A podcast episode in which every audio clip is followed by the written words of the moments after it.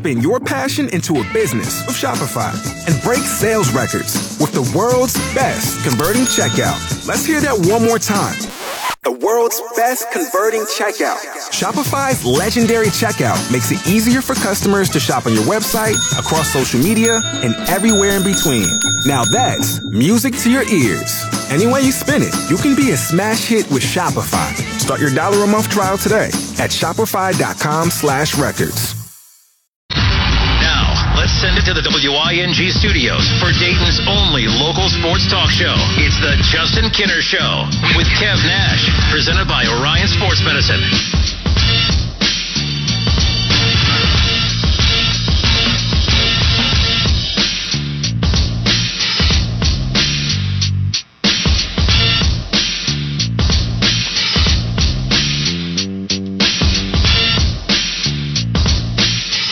When your teams win, it's fun. When your teams lose, not so much. I thought we, uh, as Browns and Bengals fans around here, I thought we got used to that losing feeling. It's not a good feeling. Not a good feeling. It's a good Monday, but not a great Monday. But I hope it. I'd said absolutely nothing about my fluke of a win that we got. Yeah, but you all smiles and stuff. Like you look like your team won. I'm just saying. Like, I mean, Big Ben should have threw two pick sixes.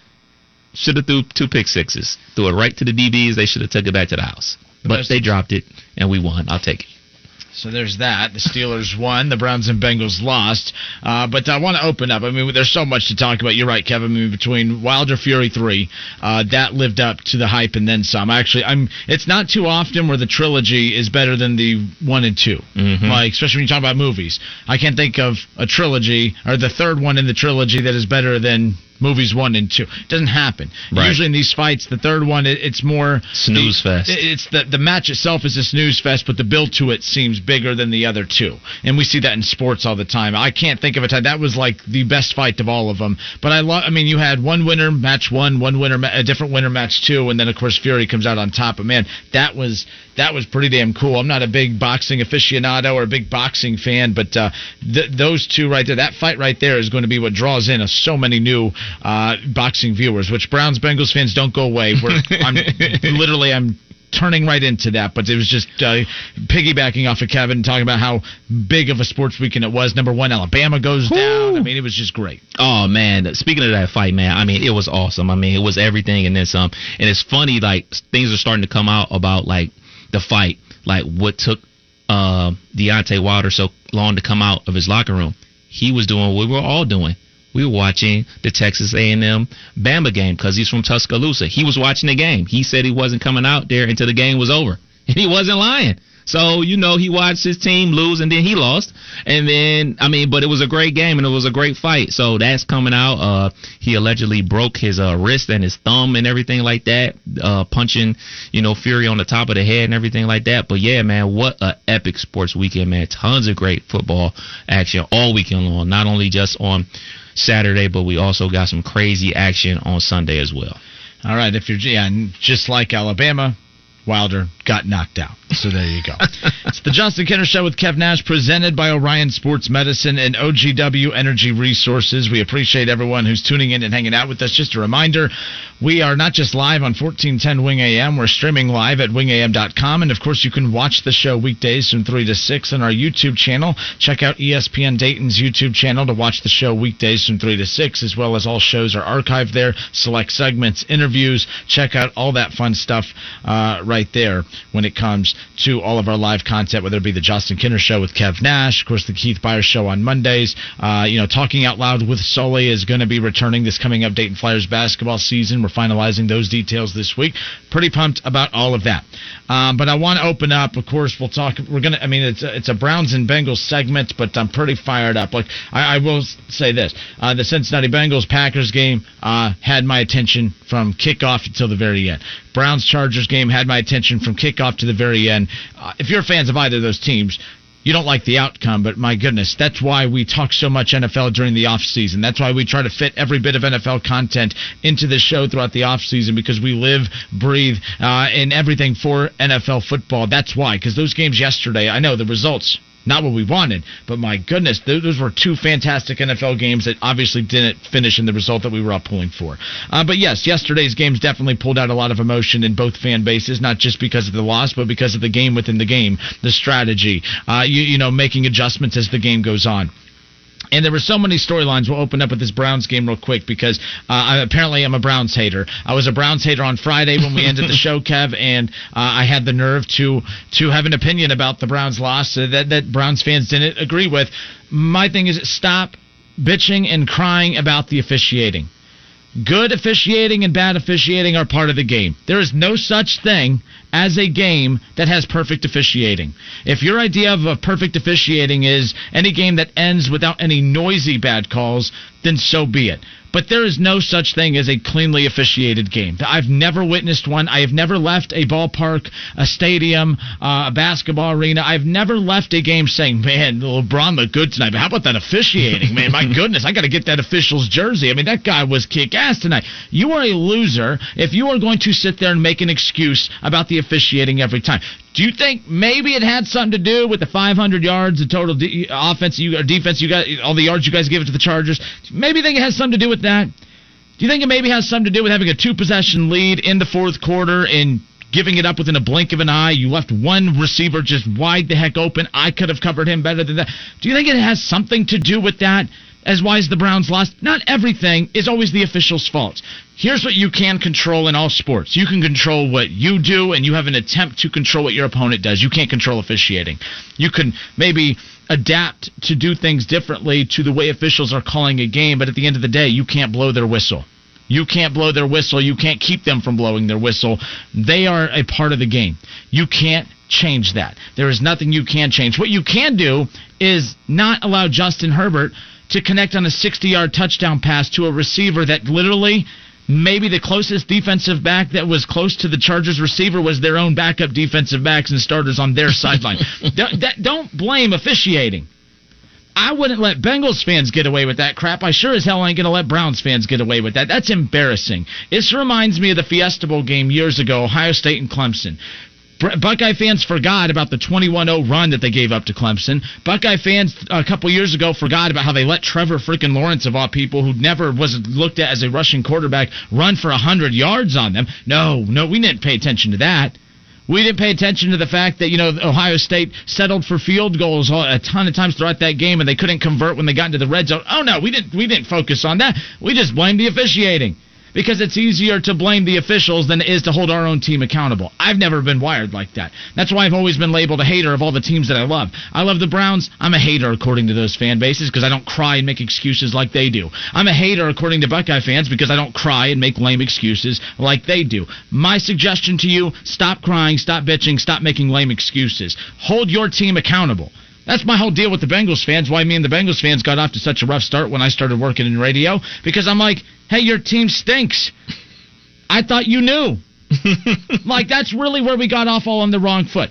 I, just like everyone with the brain, looked at the Bengals and said, they're no good. Bengals fans said, sure, we've only won six games in two years, but we're really, really good. That's why we got off on the wrong foot being delusional will not work if you're going to listen to this show. And I appreciate everyone who does, but those who hate listen just to listen to see what I'm going to say about their team, I appreciate that you listen too, but at the same time, you got to understand I'm not going to put up with excuse making. The Cleveland Browns were atrocious yesterday defensively. Offensively, 500 yards total offense. Baker Mayfield, 300 yards, super efficient. We were talking all last week about you know how banged up is he? How much is that you know shoulder injury on his non-throwing arm? How much is that impacting him? Clearly, not impacting him at all. Clearly, last week was his worst game ever as an NFL starter. Clearly, that concerns me that that could pop up at any point throughout a season. But what I was pleased with yesterday was Baker Mayfield looking like a top 10 NFL quarterback, completing uh, an efficient amount of his passes, of course, throwing for 300 yards, no interceptions, two touchdowns.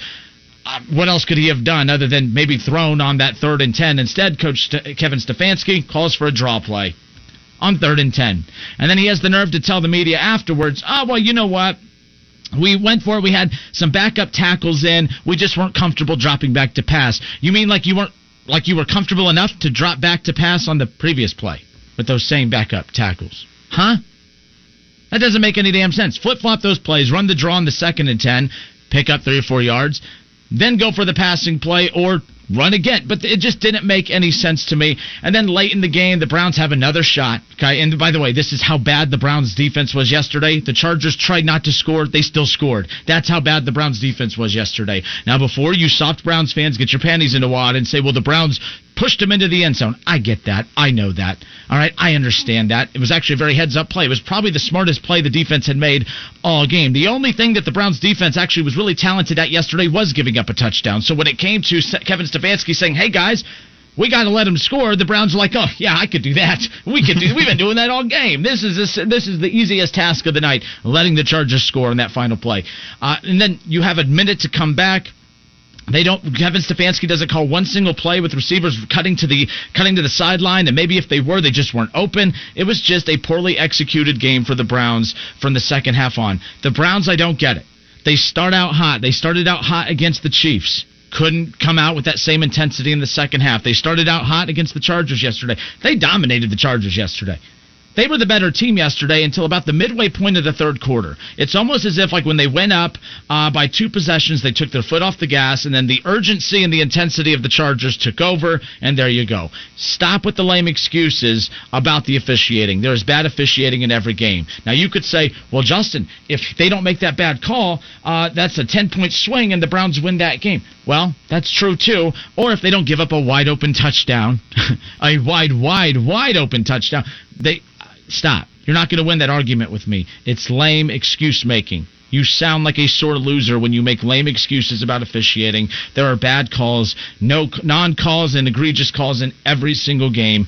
The only thing you can control is what you do on the field, and what the Browns did not do yesterday was get stops. That's the bottom line. Period. It was a poorly executed game down the stretch for Kevin Stefanski. Uh, you know, from a play calling standpoint, and it was even more atrocious defensively. That's why they lost. There's no there, there, there's no other explanation for it, Kev, as to why they lost yesterday. It wasn't officiating. It wasn't anything. And then you get these lame Browns fans. Not all Browns fans are lame, just like not all Bengals fans are lame. But you get these lame Browns fans who come up with these excuses, Kevin. It amazes me. Conspiracy theorists. They're like they're like the QAnon of sports fans. I mean, they just have these lame conspiracy theories that they come up with. How about this one? This is John on face or on Twitter, Kev. He says, "As a fan of football for over 50 years, I have watched many games in my time. I am of the opinion that the NFL and their refs like to tilt the game towards certain teams, prevent blowouts, and to have the game come down to the final play. It's like a WWE script." from phantom calls. This is the stuff I've been dealing with all day. The officials did it, Kev. The conspiracy theorists, the QAnon of sports fans. I think I'll reside in Cleveland, Ohio. You oh, used to walk the same streets as them, by the absolutely, way. Absolutely, absolutely. Hometown of Cleveland, Ohio. I'm going to say this, and like I always say, man, bad calls are a part of sports. When you have humans making calls, you're going to have people that miss calls and have makeup calls and all that type of stuff. It's a part of sports, unfortunately. I do believe that the leagues need to hold these referees accountable for bad calls. We talked about it with um, the, uh, Joey Bosa, roughing the passer from last Monday night from the situation where the Steelers had a blocked field goal return for a touchdown. They said it was offsides. He wasn't. And then this phantom pass interference was, which was actually offensive pass interference. These plays anger fans because they're blatant. And when you have every camera angle out the wazoo, you're going to see it. And when these things happen in critical moments, it blows the fans top off. So that's why I always said that there needs to be replay all the time, just like it is in college football. Because when you're looking at it in replay and everything like that, or like somebody like in the in the sky, like that had an impartial person from the NFL who sees it, and they can buzz down to the official and say, "Yeah, we're gonna need to look at that again." To get the correct call on the field because let's be clear, it's a lot of money at stake. Not only for teams, because you know you make more money when you go to the playoffs, especially if you get a home playoff game. You know, fans spending money and everything like that, and most of all, people want the right call. That's why people get upset. Now, taking it to the length of you know that's the reason you lost. I'm not gonna go there. It is part of the reason why the Chargers were able to get back in the game because they were up at that point. The Browns were up at the point, and that was fourth down, and it was a 35 yard penalty for the pass interference. So I understand why people's emotions take them to that point. But at the end of the day, the Browns also regained the lead. They regained the lead after that. They had the lead, gave the lead back up, and then also you had like what it was like 90 seconds. You had 90 seconds to go down there the length of the field and have a tying.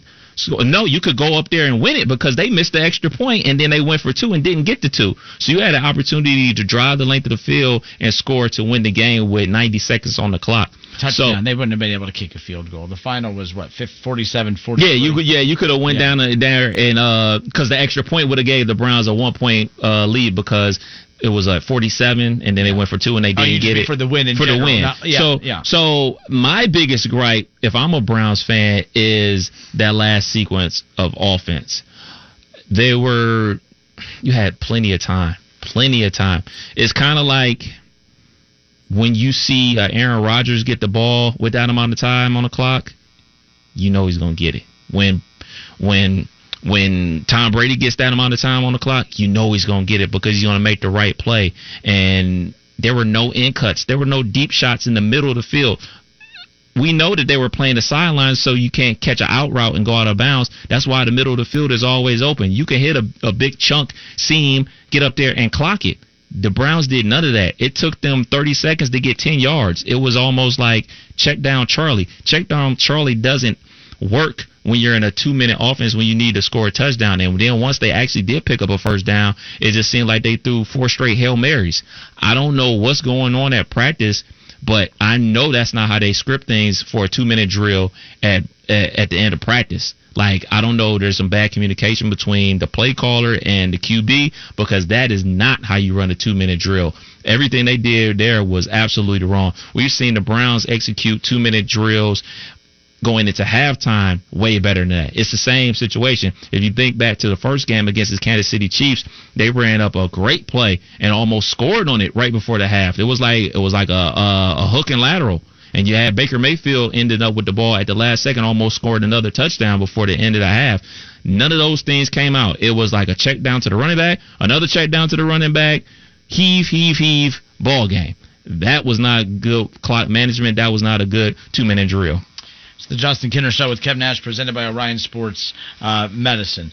All right, uh, so we'll take your calls coming up here around the corner. We'll open up the phone lines here around the corner, but uh, we're live on Facebook. I want to hear from the Browns and Bengals fans. But yeah, I just my uh, my patience uh, today has just been I've been eagerly just watching the clock all day, waiting to get to three o'clock because Browns fans like I am a Browns fan, okay, and I'm being called out by Browns fans because I'm not a real Browns fan. how am I not a real Browns fan because I'm not sitting here saying that the Browns lost because of the officiating? When you look at what the Browns did yesterday, it was atrocious. It was atrocious defensively. Offensively, the Browns are who we thought. Defensively, the Browns are not who we thought. Now, again, I can't sit there and ignore all the injuries. I can't sit there and pretend that, you know, Greg Newsome being out and, and obviously, you know, not having Jedrick Wills and Chris Hubbard and Jadeveon Clowney and Tommy Togiai. Like, there was a lot of guys missing. And then you look at the fact that Jack, Jack Conklin goes out, Greedy Williams goes out, Myles Garrett goes out, comes back in. There was a lot of moving parts in that game yesterday. I completely understand it. But at the end of the day, you can have backups in and not be embarrassingly bad. I'm like Kevin Stefanski has done fantastic things since taking over for Cleveland last season. I'm not saying he's a bad coach. I'm saying he had a horrible, embarrassing game. I'm not calling for his job. Not every opinion has to have a outcome of fire the guy, cut the guy. But that was horrible yesterday, and there were so many aspects of that. Here's what's going on in Cleveland. Cleveland is no longer getting the benefit of the doubt of being that cute up and coming storyline anymore. The Browns have officially surpassed that. They are no longer the man. I can't wait to see where the Browns go next in this journey of 0 16 and, and turning into the seven win team and then winning six games. And oh, look, they won 12 the next year. Now, now it's Super Bowl expectations. And when you have Super Bowl expectations, you do not get the benefit of the doubt. No one looks at the Browns and says, oh man, they lost a close one. They'll be okay though. I kind of gave them the I gave them the benefit of the doubt when they lost against the Kansas City Chiefs in the close one. That's fine. You went toe to toe with the top team. I can't keep coming on here and cracking this mic and saying, "Well, the Browns they keep going toe to toe with these good teams. Eventually, you got to beat the good teams." It's easy to beat up on the Bears. It's easy to beat up on the Vikings when they don't have all their weapons either. It's easy to beat up on the Texans, which they made look difficult at times. It's easy to do all that. What do you do against the Chiefs? Who, by the way, at the time gave him the benefit of the doubt. The Chiefs don't look too damn good right now either. So now that becomes less excusable. Between the Chiefs looking as bad as they have, that makes the Browns' narrow loss to them look even kind of worse at this point. And then yesterday, would it have been a different game had the Browns, uh, you know, had been fully equipped? I don't know. We're talking about the best team in football, arguably in the Chargers. Would Jadeveon Clowney have changed things? I think he maybe makes an additional play or two, but that wasn't the problem right? Like, uh, you know, would Tommy Togiai have made a difference? No. You know, would Greg Newsome have made a difference? Probably, but not to the point to where it would have fixed some of the execution issues down the stretch. And then, of course, you look at the fact, you know, Jack Conklin goes, I don't care about the offense. The offense was fine. The offense put 500 total yards up. Baker Mayfield was fantastic. 300 plus yards, two touchdowns, no interceptions. He did his job. He did his job. The running backs, you know, between Chubb and Kareem Hunt, Kareem Hunt has elevated his game to a level uh, that is above and beyond what we saw from him last year. The offense did their their their part. I don't care about the injuries there. They did 500 yards total offense with OBJ dropping wide open passes and Jarvis Landry being on the IL. So I, this isn't an offensive conversation. This is all about the defense, and you can argue, yes, it becomes a little about the offense when it came to the play calling down the stretch, running a draw play on third and ten. I can't forgive it. All right, we'll open up the phone lines. 518 1410. We're going to step away for a few moments. Kev Nash and I will be back here in just a few. Browns fans, I want to hear from you. Am I being too hard on this Browns team after yesterday? I don't believe that, uh, although, you know, being banged up uh, the way that they were, I do believe that some guys maybe would have made slight, a slight difference yesterday. But having all those guys back yesterday doesn't change the fact that Kevin Stefanski called a poor game. Doesn't change the fact that the defense was just diced up. If you think that Jadeveon Clowney is the, and Greg Newsome is the difference between giving up 500 yards and 400 yards, I don't know what to tell you. That wasn't going to change yesterday. That was atrocious. It was embarrassing. I don't think that's who the Browns are. The Browns defensively have been solid all year. But it's easy to look solid against bad teams. It's easy to look great and dominating against a beat up Vikings team. It's easy to look dominating against an embarrassingly bad Bears offense. 1 8 14 10. We'll be back. Bengals fans, I'll get to your game in a moment. The Bengals lived up to the hype. They did exactly what they were supposed to. They proved that they can go toe to toe with one of the top teams in the National Football League. Uh, I was impressed with what I saw. A lot of a couple boneheaded decisions throughout the game, but that's part of being an up and coming team. They're learning as they go. But if you can learn as you go and still have a chance to beat good teams like Green Bay, uh, th- that's a sign of good things to come don't worry. There's some comments you're not going to like about what I have to say about Joe Burrow and the offense, but overall, the Bengals looked very, very solid yesterday. Not a lot of teams in the NFL that are going to bring a more bigger threat than the Packers did to Paul Brown over the weekend, and the Bengals proved they're equipped enough to handle their own. We'll talk Bengals coming up around the corner as well. Let's hear from you, Browns fans. Make excuses. Let's hear why. The only answer I will accept is, yeah, we just sucked yesterday defensively. If you, it, it wasn't the officiating, wasn't the officiating. We'll be back.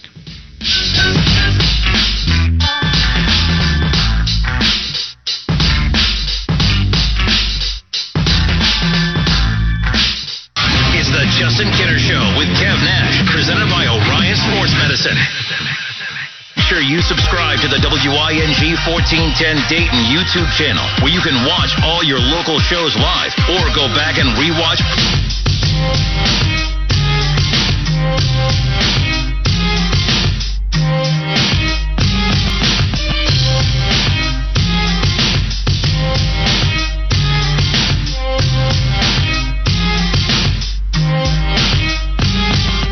Right, we are back. Justin Kinner, Kev Nash with you here on a Monday. Hope everyone had a great weekend, and uh, there's no reason you should not have had a great weekend. I know our two teams uh, that we follow and talk mostly a lot about here, uh, the, the Browns and the Bengals both lost, but uh, don't act like for that full three and a half hours you're watching those games that you weren't entertained. Those were two awesome, amazing games, just two finishes we would love to forget, right? Uh, big fight, uh, you know, Wilder Fury 3 on Saturday night. That lived up to the hype. That was fantastic as well. And then Alabama goes down. Ohio State takes care of business. The Bearcats win this past Friday night. Bearcats did what they're supposed to. Win, yes. Win convincingly to prove that, hey, yes, we're facing uh, weaker competition than the Power Fives, but we're beating them by 45 plus, and that's what you got to do uh, when it's all said and done. So that's where what leads us to here. But the Browns lost yesterday, uh, 47 to 42.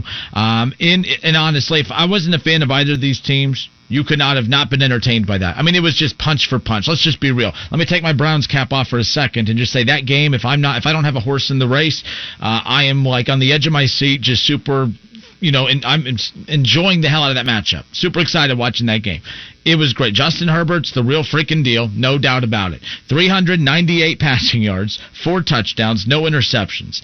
Uh, the dude was protected. He was only sacked twice. Uh, I mean, good for him. I mean, Justin Herbert is a guy that doesn't get right now. He's starting to build up. He's an MVP favorite at this point. Um, but last year was all the talk about Joe Burrow. It was everything else. Justin Herbert from the very beginning. People, everyone's like, "Oh, Justin, you're just hating on Burrow. That's why you're saying Justin Herbert's better." Justin Herbert's better. It wasn't because I was hating. It's because I have eyes. Uh, but anyways. Bottom line, Chargers beat the Browns 47 42. The Cleveland Browns, Baker Mayfield, 305 yards, two touchdowns, no interceptions, had a QB rating of 122, same exact QB rating. Actually, his QB rating was slightly higher um, than Justin Herbert in that matchup. But Nick Chubb, how about Nick Chubb? 161 yards on 21 carries and a touchdown. And then you look at David and Njoku, seven receptions, 149 yards the Browns' offense isn't the problem here. The Browns' offense was not the problem. Now, I did say that, but uh, Robert, or where did it go here? I got Jake Overholtz on Facebook said Baker definitely did not do his job. If he had done his job, he would have drove them down the field with 130 left in the game for a chance to win. That's what good, great quarterbacks do. Baker struggles in this area big time. Uh, actually, Baker Mayfield last year led the NFL in comeback games and, and wins in the fourth quarter. But not a great showing from him in that he had a chance with a minute plus to go. It did stink that they had no timeouts, but the team just looked lost offensively. Kev, you pointed that out earlier. They looked lost offensively in that final in that final drive. Uh, you know, a minute is a lot of time, but it's not a lot of time when you don't have timeouts. They looked they looked like they did not had any clue. They did not have any clue what they were doing at the line of scrimmage. Baker dropped back, had guys, you know, connected on those passes. They just weren't anywhere near out of bounds. And then, of course, you're just rushing plays because you're just trying to move down the field as quickly as possible but again, I'm not going to make excuses there. It is what it is. Yes, he had a chance to shine, but to say Baker's not good from behind or good in the clutch, that's not true. The numbers don't back your theory on that. That's just you hating, and I I get it. I hate to, not on Baker, but I, I know how to play that game, and you're I'm just better at it than you. That's all. Uh, so Baker's fine. Baker will be fine. Um, but the OBJ thing, man, that's the other thing. I thought it was Baker. Baker was the problem. Baker since OBJ has come back, we have not seen that rattled OBJ or that rattled Baker Mayfield where got to get him the ball, got to get him the ball, got to get him the ball. Baker looks way more settled in. He's like, if he's open, I'm gonna get to him. If he's not, I'm not. He's not gonna force it to him, and I don't believe Baker has forced it to him since OBJ has come off the IL this year. Uh, Baker has picked up where he left off last year, just dropping it all around the field, whoever's open. I have never seen a receiver, Kev, who makes the easiest of ca- the hardest of catches look easy and the easiest of catches look hard. never seen it. Shadu, man. Shadu, man. That play would have went to the house if they caught it. That was a simple, like, 10 yard cut in, hit him right in the hands, and he dropped it. He'd have been off to the races. Now, I do want to say this, like, we are super reactionary because last week when Baker missed him twice for wide open touchdowns, what we, what we perceived to be wide open touchdowns, let's not get confused like we all knew he was going to catch it, but let's not think he has hands like Jerry Rice or anything like that. But he was butt naked wide open. I'm starting to think that maybe, just maybe, maybe these plays aren't drawn up for him because we go into this seeming like, oh man, he has this weapon, this weapon, and that weapon, this weapon. Baker's not looking for him. Well, when plays are called in the huddle, you have progressions. You have wide receiver one, you have target two, you have target three, and then you have the check down. Maybe these plays just ain't drawn up for him because he was an afterthought. Definitely after he dropped that pass, like they didn't go to him at all. They went to Njoku. He uh, took a 10 yard pass, 60 yards to the house. And we're not going to sit here and act like David Njoku was like a, a burner, but he made it to the house and he caught the ball. Uh, the screen passes they worked. The square ends to the t- t- other tight ends worked. These I don't think these plays are drawn up for him. I don't think they're in- incorporating him into the offense. That's what I'm starting to think because whenever they seem to throw him the ball, he drops it. Just dating back to his first year with the Browns when they were he was heavily featured in the offense and he had stone hands. And now he had stone hands in this game. And all I heard from people was like in that Kansas City Chiefs playoff game, oh man, OBJ would have made the difference. In this opening season matchup versus the Kansas City Chiefs, OBJ would have made the difference. OBJ was on the field this time Not against the Chiefs in week. No, no, I'm talking about this game. Oh yeah, This game. Yep. Okay. Didn't throw it to him. Wasn't drawn up for him. And the one that was would have been to the house, and he dropped it. So Baker may be a lot of things. He may not be a lot of things. He may be the next coming of Joe Montana. We don't know. But one thing we do know is that OBJ continually drops the ball. And that would have been to the house. Is that a pun or? Oh no, literally. That's what he said. Literally. He would have been to the house. Now we don't know if that play would have won them the game. That was early in the game and everything like that. But like those type of things stick with you as a quarterback. Like yo, you just dropped that. That was to the house. You supposed to be my guy. You're supposed to be this. You're supposed to be that. And I've been saying he ain't done nothing since that year that they lost to Green Bay in the playoffs with the New York Giants. And people will say this and say, look at these stats and look at this stats. I say, look at the game. And I say, look at all the drops. He had a ton of drops in that game, had a ton of drops ever since. He's living off that one catch. It's cool to make one hand catches, all these cool catches that he makes in the warm ups and everything like that. He ain't making the catches in the game. And that's what really matters. So I think it's safe to say that the trade for OBJ was a bust. There's no knock on anybody. I probably would have made the Dre too. He's a big time receiver, big time name, and everything like that. You want to get your young receiver, these guys, but it ain't working. And you know who fault it ain't? It ain't Baker Mayfield because dude's dropping the ball. All right, five one eight fourteen ten. Uh, to to Facebook, here we go. Jake Whiting says Ja'Marr Chase doesn't drop the ball. Ja'Marr Chase, what a freaking talent! you, if you're trying to bait me into something, Jake, there's nothing bad I could say about Ja'Marr Chase. Uh, I said at the beginning of the season, if Ja'Marr Chase is not Justin Jefferson, I'm not going to be impressed. He's a touchdown machine. Dude. Like Ja'Marr Chase is a t- I, like when he when they connected on that deep pass yesterday. I'm like, you got to be kidding me! Like it's like it just it, it's crazy to me. And and I don't want to hear anyone say we knew this was going to be the case. You hoped it was going to be the case. No one knows it's going to be the case. You had a quarterback that only played nine games last year and a receiver who sat out all of his last year in college football. No one knew this was going to be the case. Uh, and you know we'll be able to see if they can sustain it. Joe Burrow and him have been fantastic. You're not going to bait me. I'm just, I'm, I'm just saying. Uh, Chris on Facebook says I'm not blaming Baker for losing their two games, but he had a chance to win both and he couldn't do it. I know it's almost as if his, he threw an interception in overtime yesterday. Uh, David Shaw says Stefanski doesn't trust Baker. If he did, they would have called a pass play instead of a draw on third and ten. Shaw, do your homework. Uh, he said he did not have him throw throw it on third and ten because of the fact that they had two, uh, you know, backup O linemen out there, and he didn't trust that situation of what could have happened if something bad would have happened as far as guys getting to the quarterback. You don't have to believe it. Uh, the only reason I I don't believe that is, and I don't believe you that they don't trust him because the bottom line is they dropped him back from the same exact spot on the field to drop on the second and ten, and then they go back to hand it off on the third and ten. You flip flop the timing of those plays. No one's questioning anything. It just I could not believe it when he actually handed it off on third and ten. And maybe, just maybe, Kevin Stefanski took one for the team. Maybe Baker did it.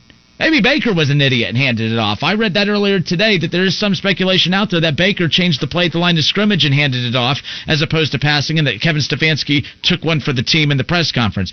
I could see that. I, I'm having a hard time believing that an offensive minded head coach like Stefanski would actually call a draw play on a third and ten. I, I just, I, especially when you consider that the defense was so bad. I, I can't say what I want. Was so bad. Why? It's not as if the defense was shutting Herbert down and like, you know what? We don't need a pass here buried into our territory. Let's just run it. We'll punt it and let our defense win this game. No. That like that play to me is what is like that's really where I lost my temper. Would you uh, have when been mad if the Browns went for it on fourth down right there? No, because of the standpoint of the defense was so bad that you have to try. The only reason you're still in that game is because they couldn't stop your offense either.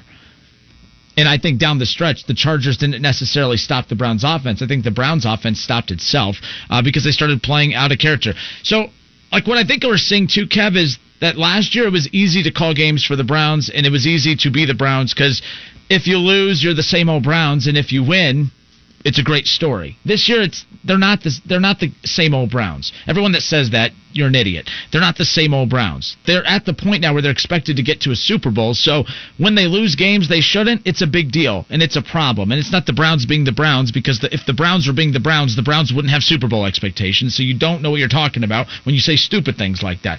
The so Kevin Stefanski, I think, is feeling the pressure. I think late game situations are getting to him on how he calls games. Kev, like, you know what I mean? Like, I think he's feeling the pressure at the same time because expectations change everything. Like the Bengals this year, it's loosey goosey. It's, oh, wow, we almost beat the Packers. Super. Awesome. It's cute. It's adorable.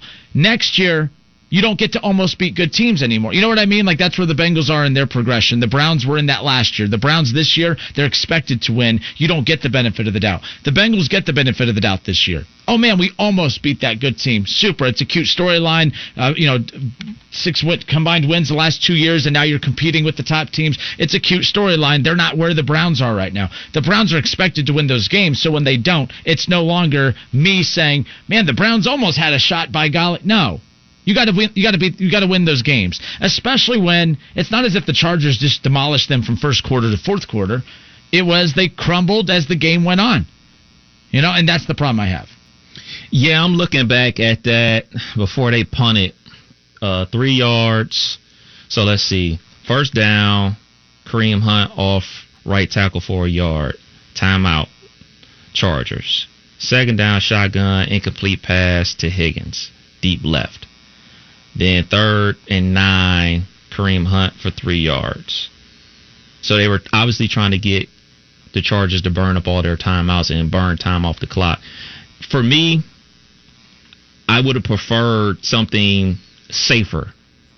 Safer if you're going to pass, especially the one to Higgins, you're going to do something safe. Do something to the tight end. Do one of those swing passes to Kareem Hunt that you're trying to pick up yards, but you keep the clock moving because the deep shot is is a is going to be either incomplete or complete, but Higgins isn't like a burner like that. He's like a, a, route runner that goes across the middle and things of that nature. So like that was like a, a losing play to me. Um, you got to do something to keep the clock moving because you get the first downs, game's over. You get a first down, you're kneeling it out, and you're back on a plane ride to Cleveland with a W. So I think you have to be uh, uh, aggressive, but you have to be aggressive in your way that you play the game. Like that deep shot to Higgins is the one that that makes me scratch my head even more. Um, because that to me that was just a loss of a play. Like you got nothing out of it. There was like I just don't understand the thought process of the play call or the execution of the play because I think you do something that you've been doing all game, which is swing routes to Kareem Hunt or or plays to the tight end. That deep shot, that, that they took no deep shots all game. They connected on no deep shots all game. They played within 10 yards of the passing game and they had explosive plays out of the passing game from those 10 yard passes. So I think you stick with those things that got you the lead in the first place. That deep shot was unnecessary for me. Yeah, and by the way, trade OBJ, it's not working. Just be done because you're right. There was no att- attempt to go down the field, but in Baker and the Browns' offensive defense here, who's going to beat anyone down the field? Right. Um, that was the Bengals' argument for why they got Ja'Marr Chase. They don't have anyone. Now, the Browns are supposed to have that guy. That guy is supposed to be OBJ, and he's not it. Right. He's not doing it. Um, I mean, even on the Hail Mary, like. They wouldn't even. like, I mean, that's what he's known for, for making, like, spectacular catches. Isn't, shouldn't he be, like, involved in the Hail Mary? Like, if you need a guy to make a crazy catch? So that, that, the Browns aren't they're just not equipped offensively right now. And let's be clear, even with Jarvis Landry, they're still not equipped to go deep down the field. All right, the Bengals have the best receiving core in the AFC North.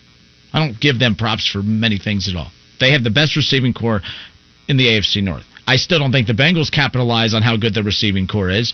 They're in the bottom 10 in pretty much every offensive statistical category out there. That's a conversation for later in the show. But like they have, like they should, the Bengals should be doing more offensively considering the weapons that they have. Uh, and, and that's the thing. So like the Browns, I'm not, you know, the Browns should they go deep? Yes, Kev, I absolutely believe that they should but I also don't think they're equipped to do it. They technically are supposed to be with OBJ. He's Schwartz, the young receiver. He's supposed to be a burner. He's a speed guy, and they didn't even use him down the street. Like they should try it, but like it must be something in practice they don't see. And don't tell me Baker can't throw the deep ball. Yes, he can, but who's he going to throw it to? That's I, I don't know. I just think Stefanski still looks like he's toying with this offense to see what he can and cannot do. They just got to get freaking healthy, man. That's what I said. Like if you're not going to be taking the, uh, a deep shot, then you need to run your offense. Run their offense no matter what.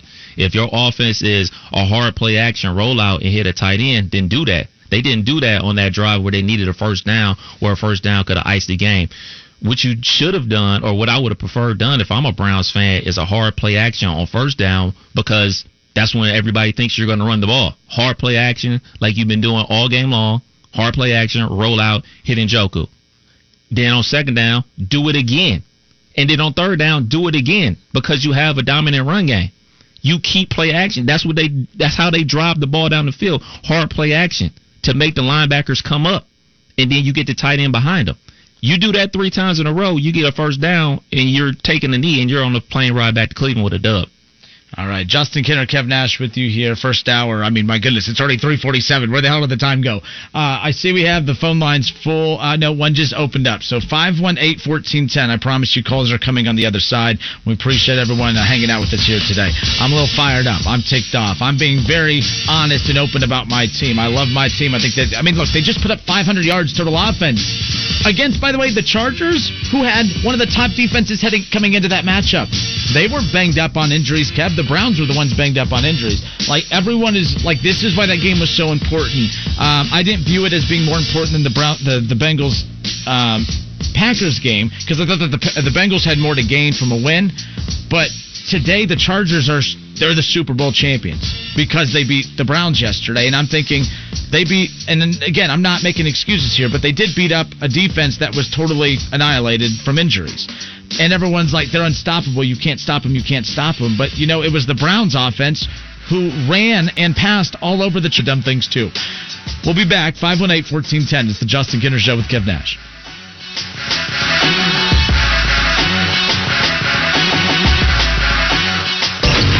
Justin Show with Kev Nash, presented by Orion Sports Medicine.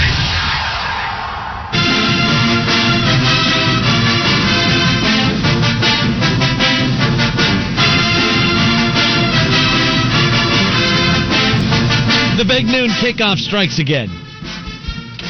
The big noon kickoff strikes again. When you put all your biggest games on the big noon kickoff, what you end up with is a bunch of crapnet games to put at night. It was just announced today that Ohio State, the game that again they have a bye week this coming up Saturday, they will return to action in prime time. I think it's prime time. I think that you put crappy games at night now. Ohio State will be at Indiana October 23rd, 7:30 a kickoff. Uh, Ohio State in Indiana.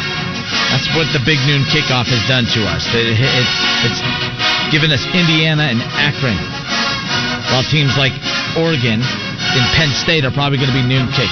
It, it sickens me. It sickens me. I know, Kev, you don't mind it. I don't mind. it. You don't I, I love it actually. I love it because I Oh, think you God, get you better games it. throughout the day. You get more games throughout the day. Like think about it this past You get weekend. more games throughout the day. Same amount of games going to be played. No, you get better games throughout the day. You had think about it like this week. You had the noon game, which was Texas and Oklahoma. Mm-hmm. Then you had four o'clock game, Penn State, Iowa, and then the eight o'clock game was A and M, Bama. All great games. All great games. But that's not the case every week. And you could Big watch, picture. and you could you could watch them individually. There's no flipping back and forth to see. Oh, let me check that score. Oh, let me check to see. I watched them through their entirety. Buckeye fan. And and guess what? What? Their ratings are up. So it's working. I don't care about them. And if I'm Ohio State, I don't care about their rate. Buckeye ratings. You should no care about what. their ratings. They signed away their rights. They signed away their rights. You want this big check? You gonna let us schedule these games. You want this big check? Come up off Yeah, them games. Ohio State knows the only way for them to get money is big noon kickoff. yeah, No. that's where they get their money from. get- the TV they'll networks. They'd get their money elsewhere if they had to. Just saying. hey, they get their money from the TV network. This is the this is the deal that they signed up for. It's lame. It is. No one. I mean, who says got to take the biggest games and put them at noon? No one's. Ugh. Counter programming, man. Just like Lifetime, they have Everyone on. loves Akron under the lights, and I was there. Holy smokes! That's what counter programming is. You don't put on you put on something different than somebody else is putting on. They, if ESPN is going to throw away that noon window, why don't you put on something that everybody wants to watch at noon? well, because the mothership knows you put your worst games at noon. Because they already have an established program that happens at night. So why try to go ahead and fight something that's already established? Create your own. I like it. ESPN's better. Bottom line. Uh, They do cut the checks around here, don't they? oh yeah. this is the quote of the game of the day so far. Uh, Mike Nympher says, "Hey man, I'm all about noon games. Never had a DUI at 3:30 p.m. before." we'll be back. Hour two coming up next. We're talking Browns Bengals, taking your calls to kick things off, and now we're number two. Don't go anywhere.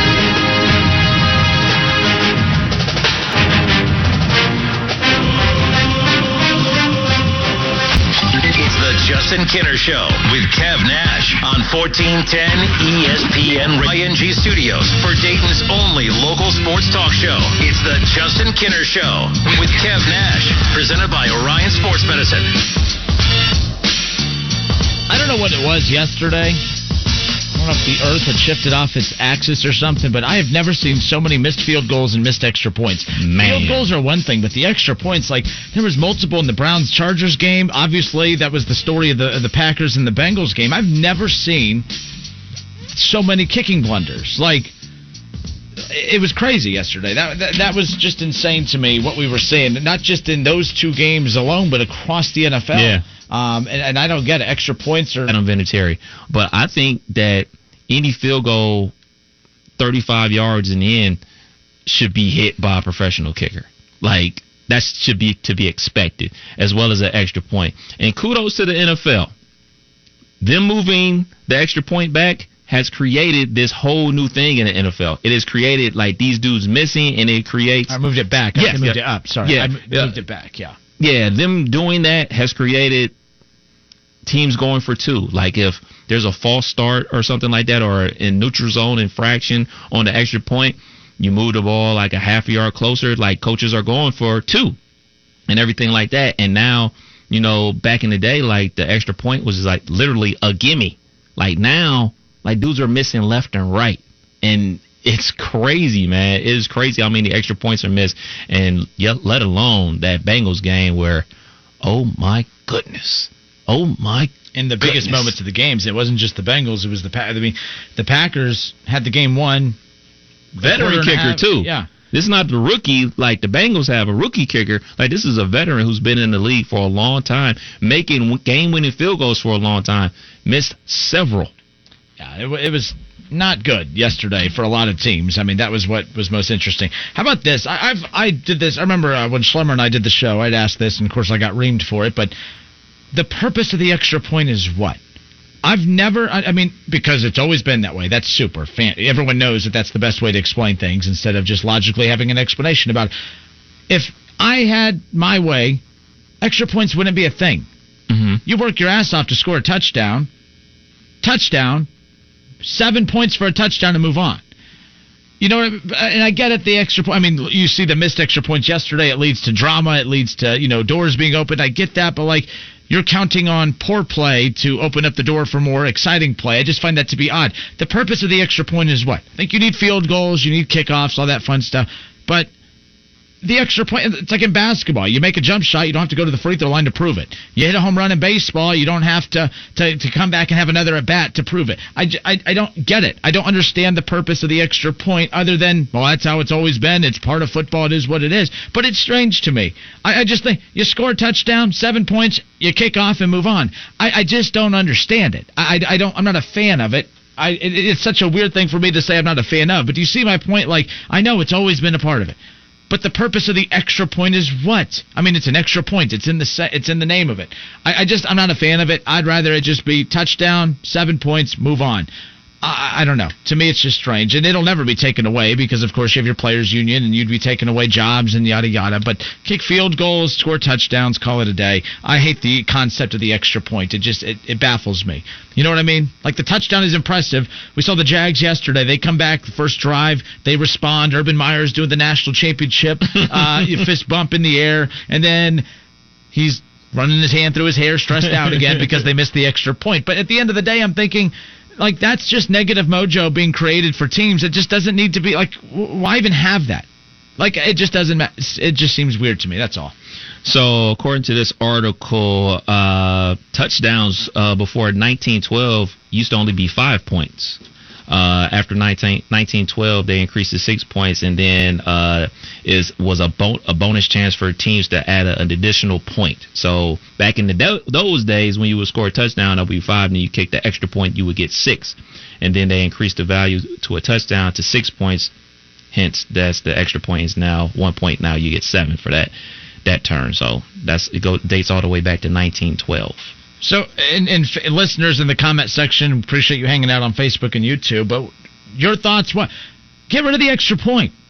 It, it, it creates unnecessary bad plays. Like uh, I don't know, it's just weird to me. I'm not, I'm not, I'm just not a fan of the extra point. The only thing that happens with it is bad. You make it because you're supposed to make it, but you're supposed to make it because it's easy. But it's like, why even have that in there? No other sport, when you score, do you have to prove it with an extra that, that impacts scoring? You know, it's it's just strange. I'm not just saying this because like it didn't impact the Browns game yesterday. The Browns game was just poor defense. It was poor defense. Uh, you know the, the the Packers probably win you know sooner if extra points aren't a part of that. It was just strange to me. So so according to according to this article, it says the extra point is a reward for a team scoring the touchdown. I don't think. Well, let me ask you. Do you think it's a reward? I think it's an opportunity because a reward is it, should be a little bit more difficult to achieve that award. Oh, it was difficult yesterday. I don't know, man. I just think it makes the game look uglier. I think we spent time talking about the ugly aspects of the game instead of the touchdown that came before it. A bad missed uh, extra point it, it's almost like it erases the six points that were just put up on the board for the impressive touchdown that was scored. I'm not saying to get rid of the kicking game. You got to kick off. You got to have kickoff returns, punt returns. You got to kick your field goals. Get rid of the extra point. That's all I got to say. Yesterday it was just so frustrating seeing games altered by something as small as that. Now, I could just say make the damn things, and I agree. But even when that's where I'm at with it. But even when they're making them, I'm thinking, what the hell? Like it, it just it's strange to me. But let's talk about the Bengals and the Packers. Expectations coming into this matchup between the Bengals and Packers. Everyone just assumed outside of Bengals fan country, out of, out of Bengals country that uh, well the Packers should just run away with this. But the Vegas line did not depict that. I mean, the fact that the the Packers are only favored by three, which coincidentally enough they win by three, um, it surprised some people. It, you know, as the week went on, you started watching those national shows, listening to those national shows, and the and the Bengals started becoming that sleeper pick for everybody. Everyone's like, look out for the Bengals; they could pull off the upset and and you know splash onto the scene. I don't think that the gap between the Packers and the Bengals is all that significant. And I think the Packers are a top five team in the NFL. So I'm complimenting your Cincinnati Bengals. But the difference between the great teams in the NFL and the the marginal teams in the NFL, just those those in between teams, it's the details, it's the it's the little things, and the Bengals are still just not quite there yet. That's not me hating Bengals fans. I think you could even accept that. If Kev or anyone else was saying this, I think you would nod your head yes. But because I am, you're probably just squeezing your fist together, ready to punch me. Um, but that was a hell of a showing for the Bengals yesterday. I hold the Bengals to a different standard than the uh, than the Browns because the Browns are have Super Bowl expectations. The Bengals have expectations of just showing improvement. No, that's not a backhanded compliment. That's common sense. You've won six games the last two years. You've put 200 plus million into that defense. Uh, last year, that kind of got negated a bit because of all the injuries. You didn't really get to see Reader and everybody like in full go. So you didn't get to see last year's 100 million invested in the defense really until it was combined with Hilton and everybody that you added this year. The Bengals defense it's not as good as people think. The numbers say otherwise. Like the numbers say it's not great but good is still marginally better and vastly improved than where they were the last couple years. I mean, we were talking with the Bengals how they had historically bad defenses. My only concern is you spent $200 million on the defense just to be still middle of the pack. But you know what they do that I love, even as a Bengals hater? You know what they do, Kev? They hit the snot out of you. Mm-hmm they don't get to their spots quick enough on a lot of situations. They let teams kind of hang around on drives a little too long. But when they hit you, they hit you. They still need to be getting to the quarterback a little bit more. I get, you know, but they they're they hit you hard. I thought their cornerbacks hit you hard. Actually, yesterday I'm watching receivers for the Packers, although they still move the ball well. Eli Apple laid the bone. Yeah, they, they, those guys were getting hit hard. The, the the Bengals defense, they're hitting you hard. They got to they got some improvement to do, but it is a different defense. I was wrong coming in. I said this coming in this season. They didn't improve anything. You let Lawson walk. You replaced him. Uh, of course, uh, Hendrickson or whatever his name is. You replaced him with him. Uh, you lost. Uh, you know, you bring in Awuzie and you bring in Hilton to replace you know a top defensive back that left to Washington last year. I'm like outside of that, you're bringing the same defense back but it's just a much different vibe defensively right now because for one you have DJ Reader, you have some guys that are ready to go, and it's it's just a different vibe out there defensively. They're swarming to the ball, they look the part, super. They did that yesterday. The one thing they can hang their hat on is the fact that they they made Aaron Rodgers and Green Bay work for absolutely everything. Mhm. Again, coming from a Bengals hater, these are true observations. They made the Packers work for absolutely everything because we know that Aaron Rodgers, and by the way, he still made the plays he did make yesterday. They weren't easy. He was thrown off on the run. He was throwing off his back foot on the run. He was connecting deep passes down the field that were pretty heavily guarded um, and covered. So I'll give the Bengals that. They made they lost yesterday, but they made Aaron Rodgers, they made the Packers work for every damn yard, every damn point. Literally, they left points off the board because they couldn't hit field goals and extra points. It was a very good. I, if I'm if you're asking me which side of the ball I'm more impressed with, I'm more impressed with the defense than I am the offense. I thought that the offense for the Bengals would be why they had a shot against the Packers. I thought the defense for the Bengals would be why they would not have a shot against the Packers, and it was the other way around. The Bengals, you Bengals fans are falling for one big play a game. Don't let don't let that one play a game fool you. This offense is not playing well. The offense is not playing well. You are letting that one long connection between Joe Burrow and Ja'Marr Chase once a game. You're letting that big time connection between them that happens once a game, which is exciting. Even as a non Bengals fan, I get up for those plays. That's pretty exciting. Out if you take those one, if you take that one chunk out, that one play a game out, it's a very average offense. It's not a great offense, and it should be better than what it is. Joe Burrow's numbers aren't jumping off the page. The offense for the Bengals is not jumping off the page. They have that one exciting highlight because what you're seeing is is you're seeing Bengals highlights on all these Sports Center and Fox shows and everything, and it's the same highlight every week. It's Ja'Marr or it's uh, Joe Burrow to Ja'Marr Chase, but there's no Tee Higgins, there's no Boyd, there's no Mixon, there's no really flow to the offense at all. It's just that one big play a game. They're not efficient on third down. Uh, you know, they're, they're not efficient on first down when you start breaking down the numbers. It is interesting watching this. I thought that the Bengals would have a chance yesterday against the Packers because of the offense, and they almost lost because of the offense. They only almost won because of the defense. It is interesting because if that offense would live up to the hype, I do believe that me as a Browns fan, I'd be a little bit concerned. I'd be a little bit concerned. The, the offense actually has more to improve on than the defense, but both have been playing stellar this far. Your thoughts on that Packers Bengals game from yesterday, Kev? Super entertaining. Hey, Tee Higgins, catch the ball, bruh. Because you out here dropping passes as well. Uh, Joe Burrow, I don't know what that was in overtime, that interception. I have no idea what that was, like, at all. Uh, the pass that him and, uh, I believe it was Boyd, some type of miscommunication. He threw it to the inside. Uh, Boyd broke to the outside. I don't know what that was. At the end of the day, they had multiple chances to win the game, and they had multiple chances to win that game because of the defense. Like you said, the defense, you know, they might. Uh, Adams got over 200 yards, but he had 11 catches. He had 16 targets. Like, he had a 60 yard reception and everything like that. Nobody else did too much anything. You know, Randall Cobb had a great over the middle catch to convert a third down, but I don't remember anybody else making any plays for them. It was basically Aaron Rodgers and Davante Adams. It was their show, and they put on a show because it was basically it was almost like offensively Aaron Rodgers and Davante Adams versus Joe Burrow and Chase. Mm-hmm. Like that's what was going on. And what a play that was. The 70 plus yarder. I didn't I didn't know he caught the pass until he was in the end zone. But the defender got a piece of it, hit his forearm, it like bounced into the breadbasket. He caught it, and like that's not an easy catch. That's definitely not an easy catch. A dude literally flying in front of you, like not flying to hit you, but flying and actually touching the ball and catching it and taking it to the house. And I was blown away by that. But I mean, the way the offense, it's just, they're sputtering. Big plays are a part of football, but like 70 yard plays, like that's not something that really happens in the NFL like that. But they're they're getting that between Burrow and Chase. I don't think you want to hang your hat on that. The thing you want to hang your hat on the way that you played football versus the Pittsburgh Steelers, where you had drives. You had you drove the football down the field with plays of 10 and 15 and 5 yard plays. These big home run plays, I don't necessarily think you're going to be able to get those off an entire football season. But I don't think we can go too much further without talking about these kicks, man. Because the heartbreak that was going through my phone yesterday from all my Cincinnati Bengal friends out there, man.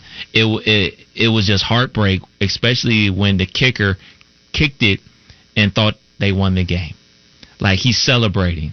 And I'm like, I don't think that went in. And, you know, the wife and I were watching the game before the Browns game comes on and everything like that. It's like, yeah, it, it went over, right? It was like, yeah, but it got to go over. It don't have to, it has to go all the way through. It can't hit.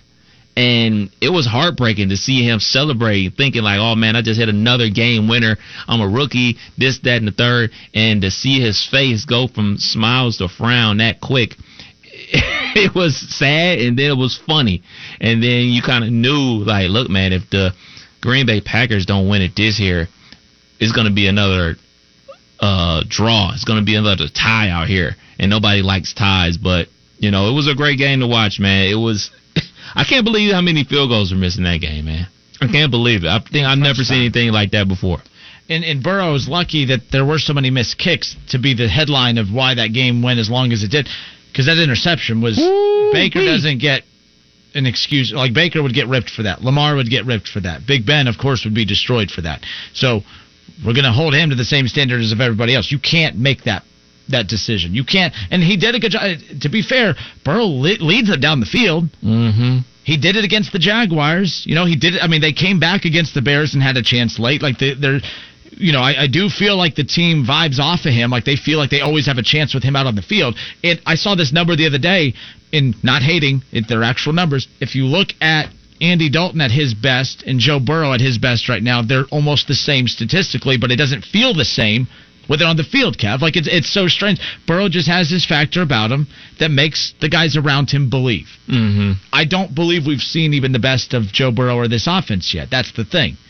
Uh, but like I said, I thought that the Bengals would have a chance against the Packers because the Packers defense was solid, but it wasn't anything that should shut down Joe Burrow, Tee Higgins, Tyler Boyd, Ja'Marr Chase, and so on. I know that you know no mixing and all that stuff, but the bottom line is is is that the Bengals they had a chance to win the game, but it wasn't the way I thought it was going to go. I thought that the defense would be torched, but I also thought that the Packers defense would be torched by the Bengals offense, and it was the opposite. It was the defense did all the talking for the Bengals, and the defense for the Packers, uh, you know, did all the talking for them. So interesting nonetheless. It's the Justin Kinner Show with Kev Nash, presented by Orion Sports Medicine. Uh, but Bengals fans, your thoughts. 518-1410 will open up the phone lines. Uh, those are officially open. Let's hear from the Bengals fans on this Monday following the Bengals' 25-22 uh, loss at home against the Packers. This is what I meant by, like, I thought that the majority of the Bengals' wins were going to come on the road, as crazy as that sounds. Their home schedule is brutal, Kev. Like it's not easy. Like that, you know, getting that win against Minnesota was good. They got the Jacksonville win, of course. Uh, you know, but they lost to Green Bay. But like they have the Browns at home. They have Pittsburgh at home remaining, which Pittsburgh, you know, showed some life yesterday. They're without Juju Smith for the rest of the season. We'll see how much of an impact that has. Mm. They have that Chargers team at home. They have San Francisco at home. They have Baltimore and Kansas City at home. Now, San Fran, not as strong as I thought coming in. We'll have a shot there. Baltimore, I think that's going to be tough, of course, because it's Baltimore. And then Kansas City can't get a good vibe on them. They they're beating themselves right now offensively, and that defense isn't good. So it's going to be there's going to be a lot of shootouts potentially for the Bengals moving forward, but they're going to need more out of Joe Burrow. They're, they're going to need more out of Joe Burrow. I know everyone likes to drool over Joe Burrow, but I'm telling you right now, every fan that says Joe Burrow's better than Baker Mayfield and then tells me how bad Baker Mayfield is, why don't you pull up the numbers? You might not like what you see. Because if Joe Burrow's the greatest thing you've ever seen, then Baker Mayfield's pretty damn good too, based on, well, you guys, your standards.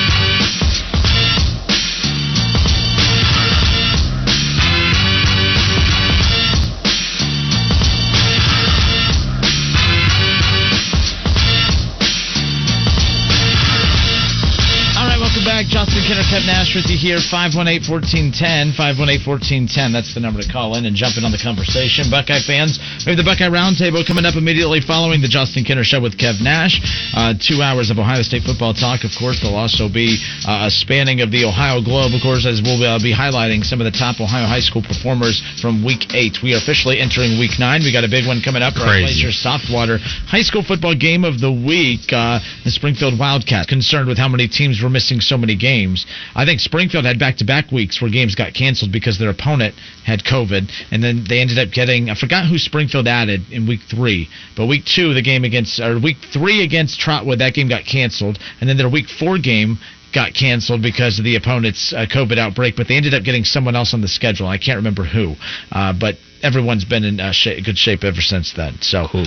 I can't believe that we're going to be talking play high school playoff football coming up around the corner. Playoffs. Exactly. Now, for teams who may not be in the playoff conversation down the stretch, or at least in the playoff conversation now, we'll get back to NFL. We're going to talk some college football coming up in hour number three as well. What a crazy weekend. Number one, Alabama goes down. Ohio State wins convincingly against Maryland. The Bearcats, they follow up their huge win at Notre Dame, um, you know, facing Temple, not a sexy opponent, but what you do against non aesthetically pleasing opponents, well, you make the game unesthetically pleasing. Unesthetically pleasing because you blow them out, and that's what they did. They, they did what they were supposed to.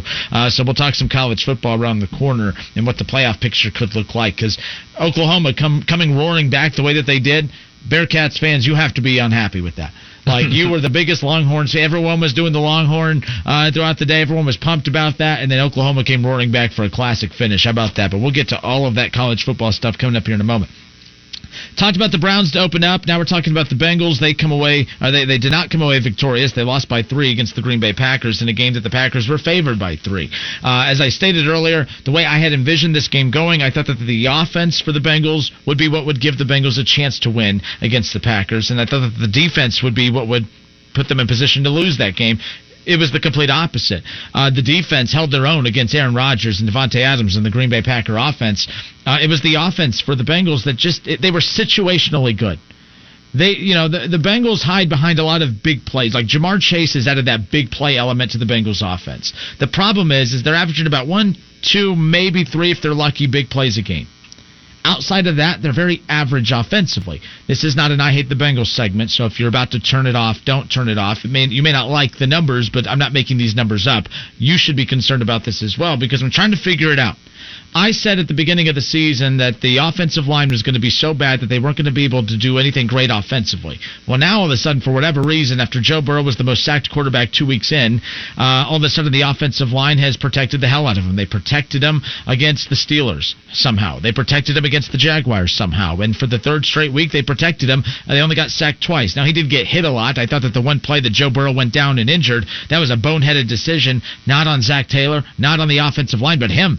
That was that was a dangerous layout at an unnecessary time of the game. That was his fault. Joe Burrow had no one to blame but himself for that foolish dive that he made. Like that was not smart. I, I mean, it is what it is. I'm Him glad and Daniel okay. Jones had the same idea. Yeah, and Daniel Jones usually slides, and he usually counts on his speed. Daniel Jones actually one of the fastest quarterbacks Yes. in the NFL, as crazy as that sounds. But uh, I, I just thought that yesterday's game was kind of it, it's it signified what the whole season has been. It's been a few big plays, but very very average play as well. Not making this up. I started looking at this today. I'm like, because I feel like the way the fans fans talk about this team is that their offense is unstoppable.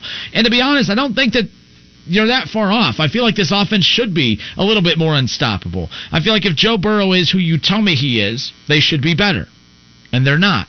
You have Ja'Marr Chase, you have Tee Higgins, you have Tyler Boyd, you have Joe Mixon, you have this offensive line that all of a sudden, after making Burrow the most sacked quarterback the first two weeks of the season, is one of the most untouched quarterbacks since then. Uh, with all of that, this offense should be almost untouchable. Like, that's the thing. With the way the fans paint the picture to me, Joe Burrow's a future MVP candidate. Ja'Marr Chase is the best receiver in football. They're the best receiving core when you have Tyler Boyd and, and Tee Higgins in there. And then a thousand yard potential back in Joe Mixon. How are you going to stop the Bengals offense? I don't technically disagree with that mindset if Joe Burrow is as actually as good as what you guys say he is. And the thing is, he's not. He's solid. He's very good. I think he's capable of being a top 10 quarterback. I think Baker Mayfield is a top 10 quarterback.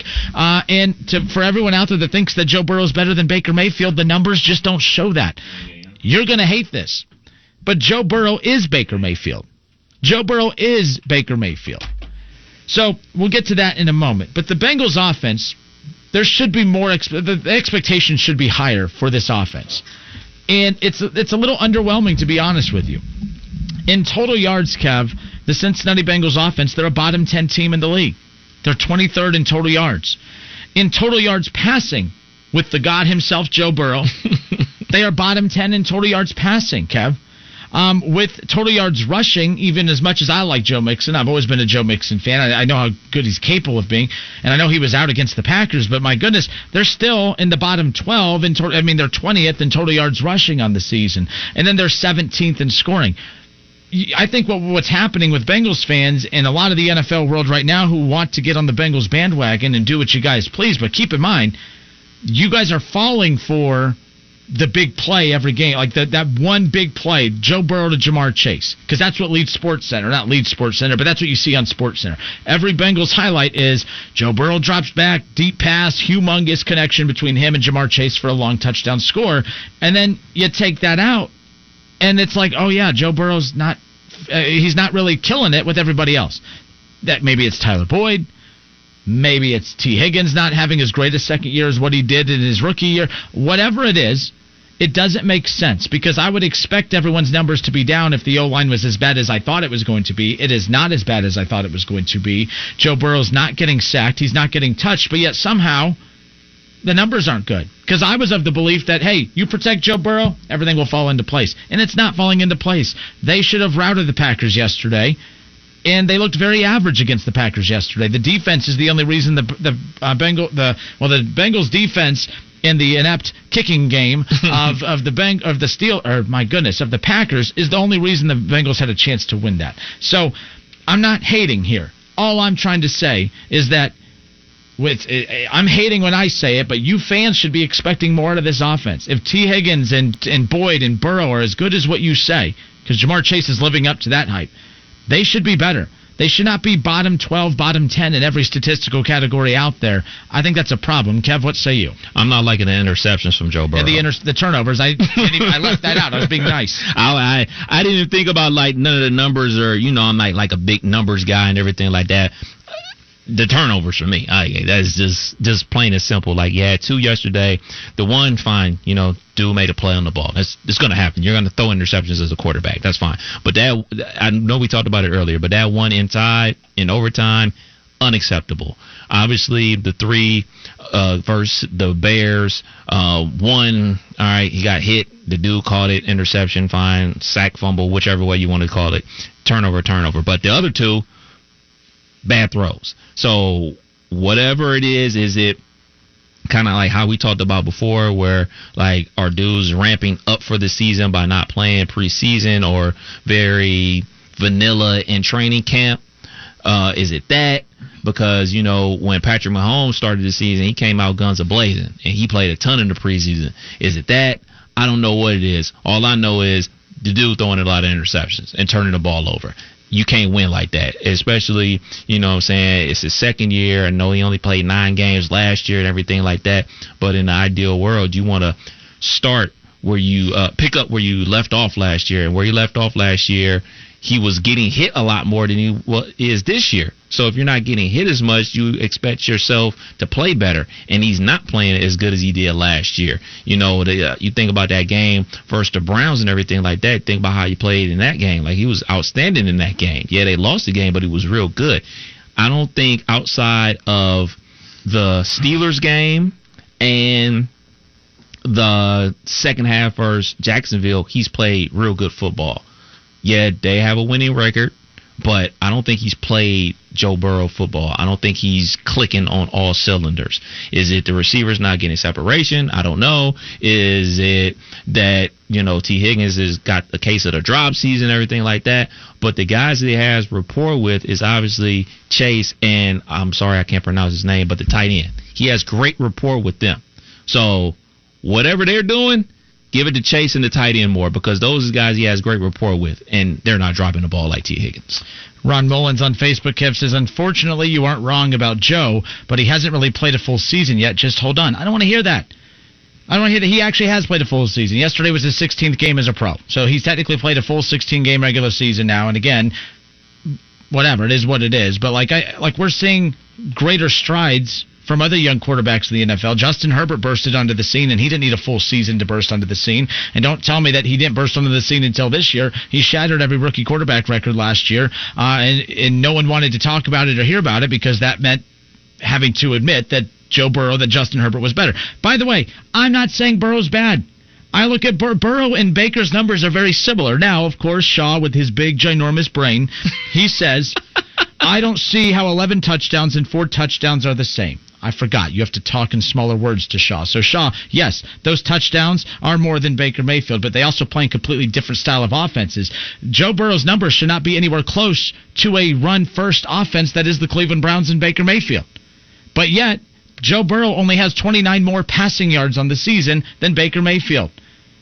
He has more touchdowns than Baker Mayfield, but what I find interesting is is that last year Joe Burrow had more passing yards than Baker Mayfield, but Baker Mayfield had more touchdown. This is at a stretch when Joe Burrow was still playing, and I remember this because I, I keep notes on this stuff because you Bengals fans kill me. I know, I know, Shaw, you're not a Bengals fan. I don't even know what you are, but uh, you, you know, uh, last year I remember when Baker Mayfield had more touchdowns than Joe Burrow.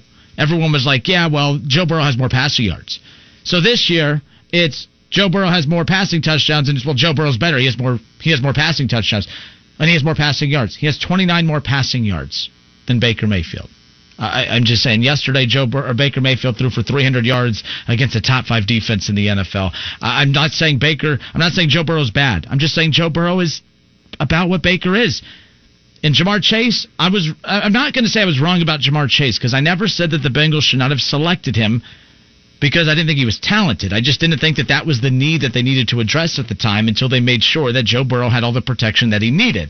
Uh, but even like J- Ja'Marr Chase is even better than I think anyone had anticipated. I think everyone knew he would make a splash under the scene, but this is different. But like I said, I think people are falling for the fact that the Bengals have one big play game and that's leading all the Sports Center highlight shows, and that's what's being talked about on the radio is is Joe Burrow to Ja'Marr Chase. But if you take that connection out, and you can't, and I don't expect you to, but you do have to look at are they becoming too one dimensional with Ja'Marr Chase, and then that's it, because Tee Higgins is good, right? Mm-hmm. Boyd is good, right? Boyd Mix, is definitely good. Mixon is good, right? All I'm saying is, is you guys should be expecting more from this offense. You're what you're falling for are these brief glimpses in games where they look unstoppable for a drive or two, and then they look below pedestrian after that.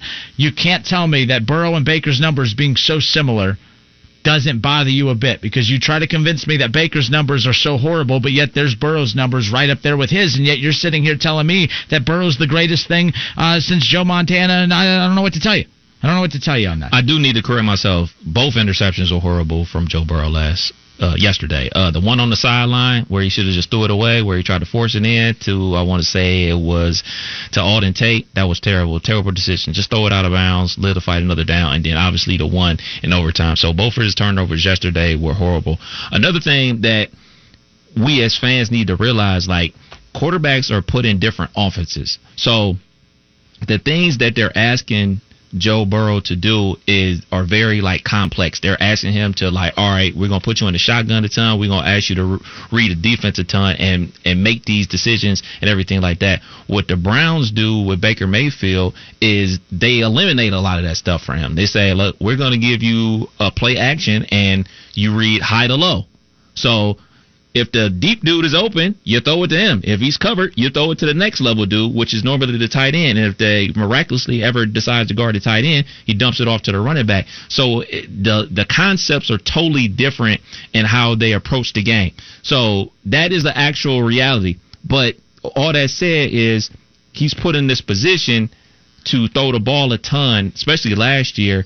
But when you're given this responsibility as a quarterback to make these decisions and they're putting a ton on your plate, you can't turn the ball over. And when you got six interceptions, and at least, let me see, there's two yesterday. At least four of them are your fault. At least four of them are your fault. Like, you know, we talked about how with um, Jameis Winston 30 for 30 situation, I went and watched all of them. Seven of them were tips off the wide receiver's hands and, and some of those situations.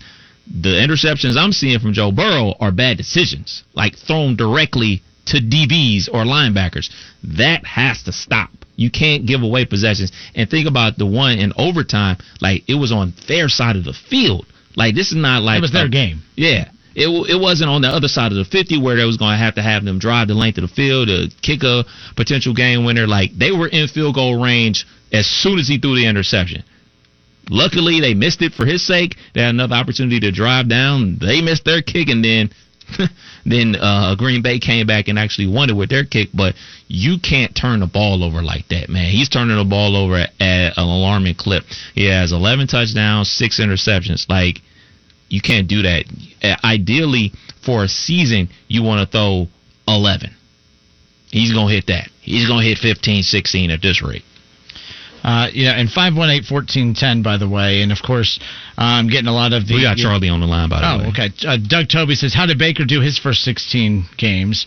Uh, you know, actually, let's talk about how Baker did his first 16 games. He had more touchdowns than Joe Burrow did his first 16 games. He had, uh, I think, uh, 200 less passing yards than Joe Burrow has his first 16. But, again, Baker plays in a run-first offense. My point is, is Joe Burrow is leading a pass-first offense and his numbers are very similar to Baker Mayfield, who run who leads a run first. But folks, this isn't an opinion. You don't got to get angry. You're, this is a classic shoot the messenger situation because you hate the messenger, and that's totally fine. but like you're angry at me for facts, and I don't get why. I mean, I get why. It's just kind of petty, even on for you guys. I mean, like I'm the king of petty. I, I mean, seriously, I should get a crown for being king petty. I know what petty is, but you guys are being even more petty because you're mad that I'm bringing this up. All I'm saying is, is like I'm, I agree. Everyone out there that thinks I think Joe Burrow is terrible, I don't think he's terrible. I'm just telling you, I think he's pretty damn good because I think Baker Mayfield's pretty damn good, and his numbers are very similar to Baker Mayfield's. He is not head and shoulders better than Baker Mayfield, and that's what's driving you guys nuts. That interception in that overtime, I can admit that was Baker esque. That's pretty damn Baker esque right there. I'm just saying. So yeah, and Kev brought up the turnovers. That is a problem. That was a turn. That was a problem for Baker in his second year. He had eight turnovers last year. He has two so far this year. He has two touchdowns this year. The touchdowns I would love to see Baker or Baker has four touchdowns this year. He had two touchdowns yesterday. And to be fair, I've if for those of you who have selecting hearing issues, you can ask Kevin. I ripped Baker the last couple of weeks too, saying, "Hey, what the hell, man? You gotta you gotta lead more scoring drives. You know the run game's doing their part. I am just as critical of my offense, my team's offense, and my team's quarterback as I am yours. Stop taking it so personal. I'm not making these numbers up. You know, and, I see someone else. I think it was. Uh, let's see who else we got on here. Uh, someone said play calling. I think. Oh yeah, Brian Hetzel. Play calling. What do you mean play calling? Play call. So when the Browns don't call a lot of passing plays and bad passing plays for Baker Mayfield, it's because they don't trust Baker and Baker's bad. When they don't call enough passing plays and call the wrong passing plays for Joe Burrow, it's because Joe Burrow's good and he's being held down. Like you guys, stop moving the goalposts here. I'm not bad. If I'm saying that Baker Mayfield, I look at him as a top 10 quarterback, and I'm saying that Joe Burrow is very similar to Baker Mayfield, why are you getting offended? Because what you're mad about is that you've tried telling me how horrible Baker Mayfield is, but yet their numbers are pretty damn identical, and that's what bothers you. I'm not saying he's bad, but these Bengals offensive numbers aren't good either. Bottom 10 in total yards, bottom 10 in total passing yards, bottom 12 in total rushing yards, and that should be their strength of Joe Mixon. I know he was out yesterday, and he would have played a huge difference in that. No, he played. He, uh, played. he played limit. I'm sorry, yeah, yes, but snaps, yeah. but the, the point is just like it's just at the end of the day, people relax. I'm not saying it. I'm just saying the the Bengals are three and two. They could be four and one. They should have won yesterday. They should have beat the Bears. This could potentially be a five and zero oh team, but they just haven't got there yet. And I believe that they're close. They've already improved protecting Joe Burrow. I didn't think they could do that, and they did. I was wrong about that. I don't think that offensive line is perfect. I think they're going to get exposed more as bigger and better teams come along. But they've they've held their own for three straight weeks. There, there has there's a lot to be said about that. The improvement of the defense. They hit the snot out of you. They're still pretty average defensively, but they're improved. They're going in the right direction. I'm not saying they're not. All I'm telling you is just slow down with the expectations as far as who they are because the numbers don't tell that same story. 518-1410. Kev, who did you say we have? We got the one, the only, Charlie. Charlie, how are you, my friend? Good. How are you guys today? Good. Did you have a good weekend, man?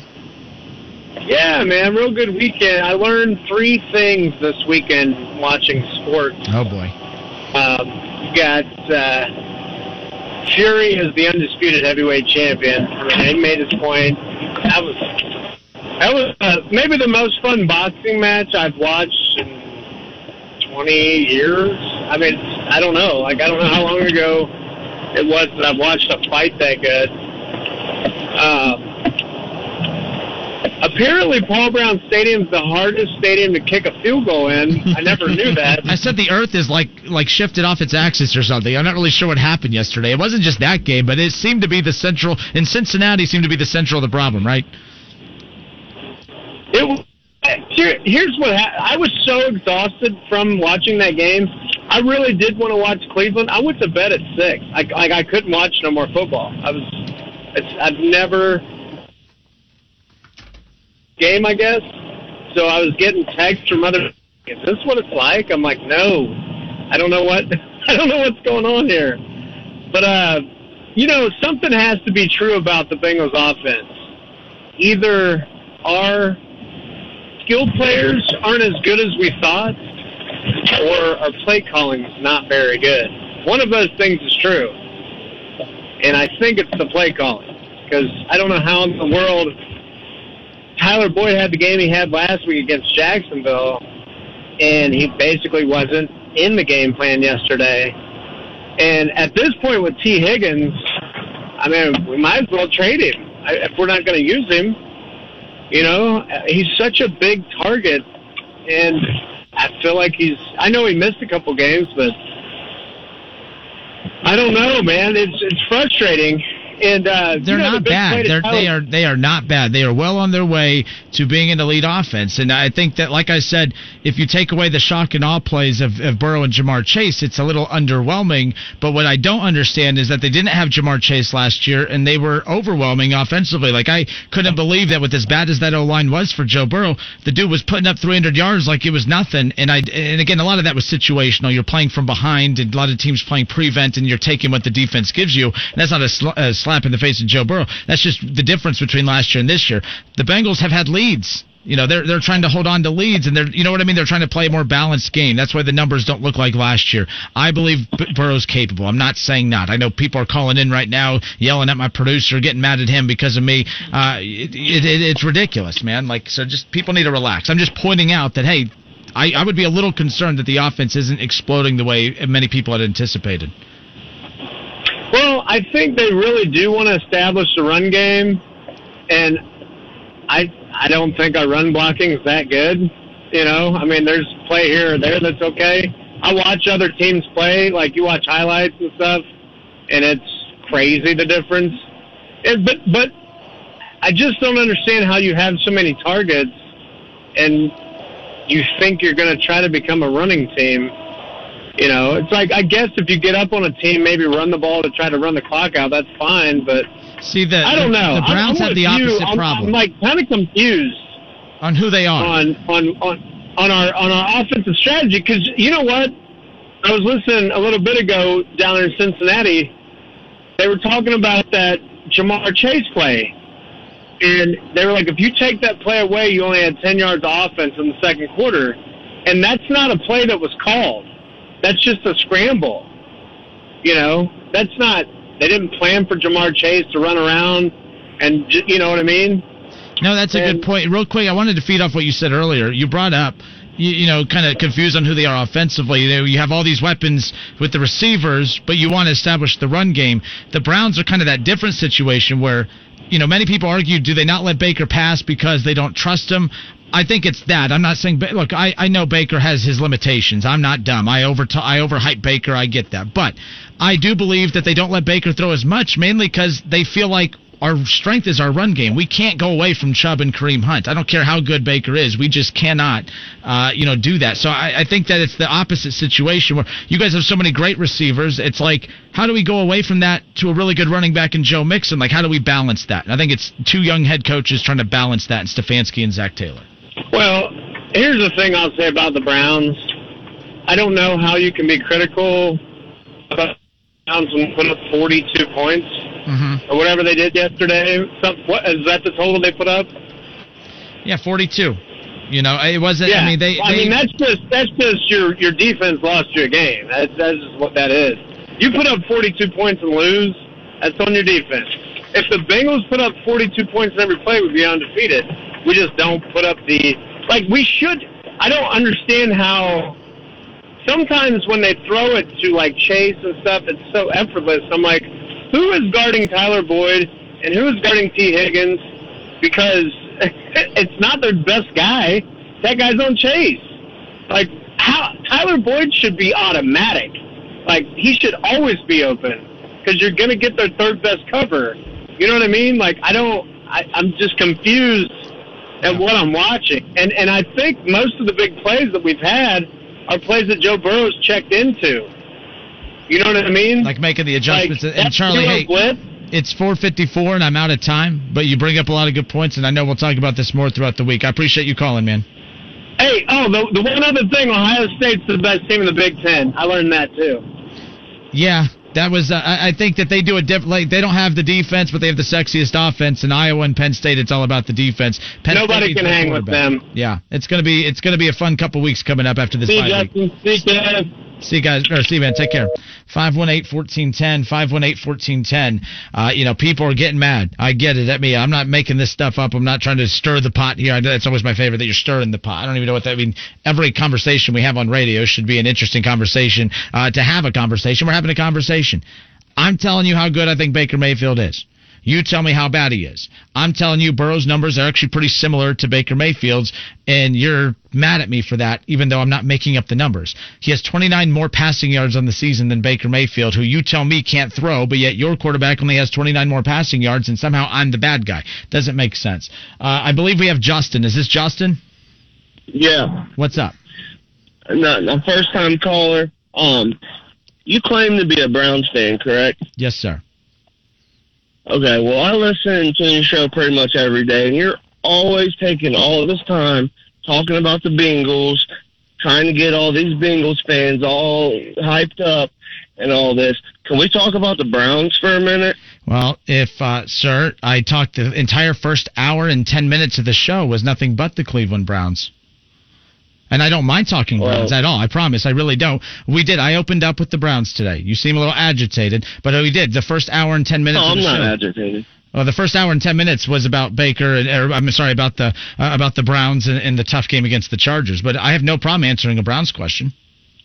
We're having a Browns Well, conversation. Can we talk? Can we talk about how um, Stefanski is he is holding Baker back? You and, and You- Baker Baker has four touchdowns, not two, but you're right about he has two interceptions. But we can't just run the ball. I mean, and win against good teams. That that proved it yesterday. We had over 250 yards rushing, 42 points. First team ever to score 42 points with no turnovers and 500 plus yards and lose a game. Like first team ever to do that. No, I'm with you. Here's the problem, though. I agree with you that I'm not. I'm not a big fan of the limited quarterback usage, heavy run game usage in the NFL. It's good enough to win you regular season games, Justin. It's not going to get it done in the playoffs. Uh, the teams that you know really have the most success in the playoffs are the teams that can air it out. Now you need to have a balance with the run game, and the Browns have that most important aspect checked off. Great offensive line play, and let's be honest. I know they played really embarrassingly bad defensively yesterday, but they had two of the best defensive performances in the NFL the previous two weeks combined. Injuries you know, messed up their defense. Justin, I'll say this though. I thought yesterday was a good balance of the run and the pass. Baker Mayfield had one of his be- probably his best game of the season. Didn't turn it over, two touchdowns, 300 yards against a top five defense in the Chargers. The problem is the defense was so beat up and bad that they couldn't get a stop, and it changed how Stefanski was calling the game. Stefanski got exposed. The. Chargers are now a top five defense. top uh, the, No, against no the pass. way. Against the pass, yes, they are. Then Okay, the well, pass you- block. And, and again, Not you get total pressure on the quarterback. That's fine, but I'm And talking yes, about like from Baker Mayfield's standpoint, for him to be able to do that was pretty impressive. Well, let's talk of the two the two gyms that we had on defense, right? Yep. Minnesota and the Bears. Okay. So why why didn't why didn't we do any of that stuff that that we did so well yesterday? We didn't bring any pressure. Um, like Joe Woods, like I don't know if what what he's thinking. Like I don't, I just don't get it. Like th- this dude is clearly not not the right coach to coach this defense. That I'll give you. And- I haven't been a fan of that. I got silent on that the last two weeks because how dominant they were. But a lot of the stuff we saw yesterday is the same thing that got them beat all last season, especially against the Chiefs and the and, teams that could air it out. And the Steelers the first game, receivers are catching the ball wide open, and then the the DBs are chasing the ball down, as opposed to being glued to the, like it just it drives me nuts. Like receivers are catching wide open passes every time, uh, and that's not okay. And we saw that last year. I'm with you. I'm not a big Woods guy. I got silent the last two weeks because they suffocated both the Chiefs and the Bears, but uh, obviously they ran into a buzzsaw yesterday.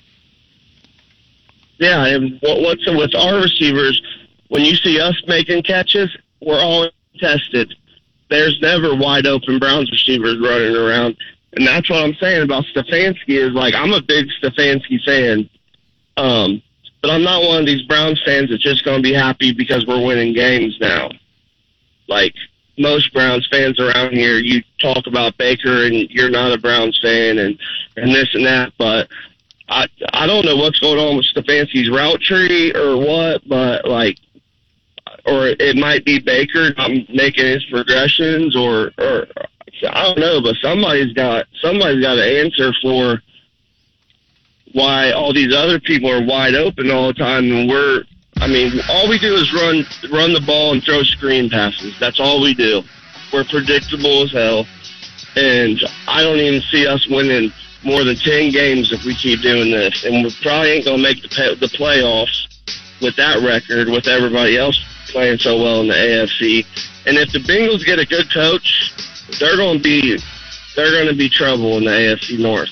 So, All right. Well, Justin, I appreciate you calling, man. Good hearing from you. Take care. Yep, you too. Yeah, talked an hour and a half, hour, 10, hour, 20 minutes of Browns. I don't mind continuing to talk Browns. I'm just saying, it was just time to talk Bengals in hour number two. And hour number two went by in the snap of a finger. How about that? 518 1410. Uh, that's the number to call in and jump in on the conversation. This message on Twitter, and you could tweet the show at 1410 Kinner, at 1410 K I N N E R. Aaron on Twitter says, I actually like where the offense is at. Talking about the Bengals. The Bengals are supposed to be a year away. I, I don't know in what universe you think they're supposed to be a year away. A year away from what? Like that sounds like excuse making. It's, I mean, this team it, it was all about being a year away from finding it off, finding out whether you had an offensive line. But Tyler Boyd, Tee Higgins, year two. Ja'Marr Chase is playing better than most veteran wide receivers right now. What do you mean? What do you mean a year away? You have four years to do something with Burrow's rookie contract. You didn't. Who said you're a year away?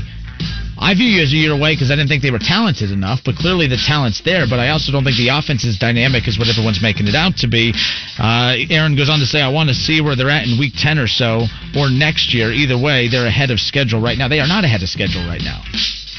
They're not. They're, they're beating the teams they should beat, and they should have won yesterday, and that would have been that that game that would have totally changed my view of where they're at right now. But the thing is, like everyone's acting like they're on cloud nine because they started out three and one, but they're bottom ten in, in total yards offense. They're bottom ten in passing yards, even with Joe Burrow and the offensive line protecting them and Ja'Marr Chase. You're falling for the one big play a game and acting like, oh man, this offense is so great. Did you see that pass from Joe Burrow to Ja'Marr Chase? Yeah, I saw that one pass from Joe Burrow to Ja'Marr Chase. And then after that, it's just a lot of average. The Bengals offense is average and it should be bigger it should be way better than average. Not hating, it's just common sense. It's the facts. We'll be back. Hour three coming up next. Listen, stream, watch. It's the Justin Kinner Show with Kev Nash right here on Dayton Station. Now, let's send it to the WING studios for Dayton's only local sports talk show. It's the Justin Kinner Show with Kev Nash, presented by Orion Sports Medicine.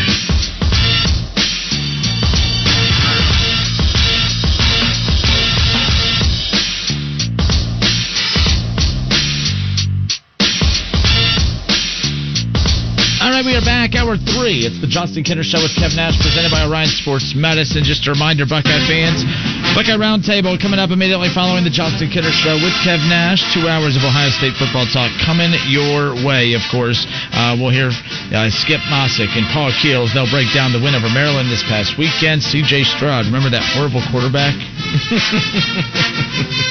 I'll never forget that. I'll never understand. Like, so there's two things that have happened. This Browns chaos kind of reminds me of the Buckeye chaos. Uh, too many people today focused on Baker Mayfield and the officiating instead of what really was the problem with the Browns yesterday, and it was defense. And that's kind of where I'm at with Ohio State. Too many people focused on C.J. Stroud and the offense instead of what actually was the problem, and that's defense. Because let's be clear, as fans, we don't follow defenses. We just care about offenses. We care about the sexy plays. You know, we care about the Ja'Marr Chases to you know jo- Joe Burrow to Ja'Marr uh, Ja'Marr Chase. We only care about that. If we actually knew what we were talking about, you would actually pay attention to. You take out those sexy plays, that it's actually the other things that impact a game. Ja'Marr, uh, Ja'Marr Chase has been on the receiving end of some fantastic uh, passes from Joe Burrow, but you take that out, and the Bengals are very pedestrian. Even with those big plays, the Bengals offense is very pedestrian. Uh, Doug Toby on Facebook, Kev says two or three different plays for Cleveland and the Bengals this week, and this show is totally different about how great they both are. No, I don't think so. Uh, I mean, about the Browns, yeah. Um, and I'd be saying more about, yeah, it would be more positive because the Browns and Bengals would win. But let's say that the Bengals make that field goal and that Joe Burrow does not throw that late game crunch time situation. Yes, he threw an interception in overtime. Even if the Bengals would have beat the Packers yesterday, that still does not take away the fact that they're bottom 10 in total offensive yards, total, bottom 10 in passing, uh, bottom 12 in total yards rushing, and 17th in scoring. That doesn't change that if they win yesterday. My point was not to bury the Bengals. My point was I feel I'm agreeing with Bengals fans, and I feel like they should be a lot further along offensively. Like they look too good on the field, but the numbers don't support what you're witnessing, and there's just a lot of mistakes that still need to be buttoned up. They're all learning. I get it, but you have too many veterans on this team as well for them to be making these kind of mistakes. And Zac Taylor should not get the benefit of the doubt. He's an offensive-minded coach. If this team should have any deficiencies, it should be defense because the offensive-minded head coach should have all that buttoned up, just like we saw with the Browns. How important, like Stefanski got there, the offense was just night and day better. And that's what the Browns. The Browns are a great offensive team. Could be way better in the passing game. Not denying that. But that's what's crazy is Zac Taylor, for being an offensive-minded coach, is not having an offensive impact on this team. It's more offensive than offensive. Um, what people got to realize, man, the NFL, most of these games come down to the last possession. There's very rarely that a spread is over seven points in the NFL. Most of these games, like even if they're you know a team that is supposed to be terrible, like the scores that we see in college, we don't see that in the NFL. We're not going to get an Ohio State 60, whatever they scored this past weekend, to whatever they gave up. That we're not going to see that in the NFL. In the NFL, most of these games do come down to a possession or two. No matter how bad the team is versus how good the team is. I mean, look, you can look at the New England Patriots uh, Texans game. Everybody picked the Patriots to blow them out. Like, oh man, Bill Belichick going up against a rookie quarterback. Yeah, the Texans led most of that game, but the Patriots came back and won by three. You know what I'm saying? So like this whole thing, like, oh man, we should be steamrolling these teams, we should be blowing these teams out. Like that just don't happen like that in the NFL. Yeah, you get your your your, your one offs like what what was it last week? The uh, the Bills beat the Dolphins forty to nothing, which was amazing. By Shutouts the way, in football don't happen. Like that that was rare. You have to have a beyond off day to be shut out. Yeah. So like. Yes. Bears put up points even with having their quarterback sacked nine times against the Browns. You bad teams put up points. Yeah. So even if I think if the scores were reversed, like if I think that goes in any game. If one play goes your way versus the other, it's going to swing the whole momentum. Because I do, I know we were talking earlier about like the the referees and everything like that. I do believe if the Browns get off the field in that situation where they're up a touchdown and they're receiving the ball again and everything like that, that bogus pass interference isn't called on them. I do believe that the Browns go on to win that game. And I do believe if a couple plays don't go the Cincinnati Bengals way, or if they make a play on the other side, they do have a chance to win those games. It, it's inches, man, and I know it's super cliche, but watching these games, man, you can find the the turning point in a lot of these games. Like, well, if that goes our way, we we probably win this game. And I I know we're harping on, I'm harping on it a lot more than you are, but I we got to do something about officiating, man officials, man, like they're becoming a lot of the story nowadays, man. I don't know if it's because We watch it on TV a ton, and we get every angle that the referee's not getting. But I don't know what can be done about refereeing in high leverage situations in sports, but it's a lot of weird calls going on out there, especially in football right about now for for my taste. And and I'm a person that still believes that, you know, bad calls are a part of the game and you have to overcome them and everything like that. But that pass interference for the Browns yesterday, man, ooh, that was bad. That was offensive pass interference. And I don't understand how come that's not a challengeable call. I, I just don't get it. It's like I think there's a lot of convoluted rules in the NFL and things that should be simple that aren't in the NFL. Like you can't you can challenge the spot of a ball, but you can't challenge a call unless it's a certain time of the game. Like it's a lot of stuff that goes on in the NFL that I just don't understand nor like. And that's fine, but what I have a problem with is fans who hold the officials to a higher standard than their own team. Uh, the officiating, that play call, that official, it coming down to that pass interference or non-pass interference call, um, it, that should not have even had an impact on the game at all. It shouldn't have come down to that. Like the problem I have is when you hear Baker Mayfield and you hear Stefanski in the post game talking about how officiating needs to be buttoned up. I'm like, y'all need to hold your defense accountable. That was P poor. What I mean, that receiver. I can't remember the receiver's name for the Chargers. Mike Williams. Mike he's on my fantasy football team. So, yeah, I appreciate you know. it. So you, yeah, of course, you're not mad about that. Like that's the problem I have, and I'm consistent on this. Like you, you know me. Even going back to that Fiesta Bowl game for Ohio State years ago, I don't change. I am adamant. I know officiating sucks, but you, we, we can't control it.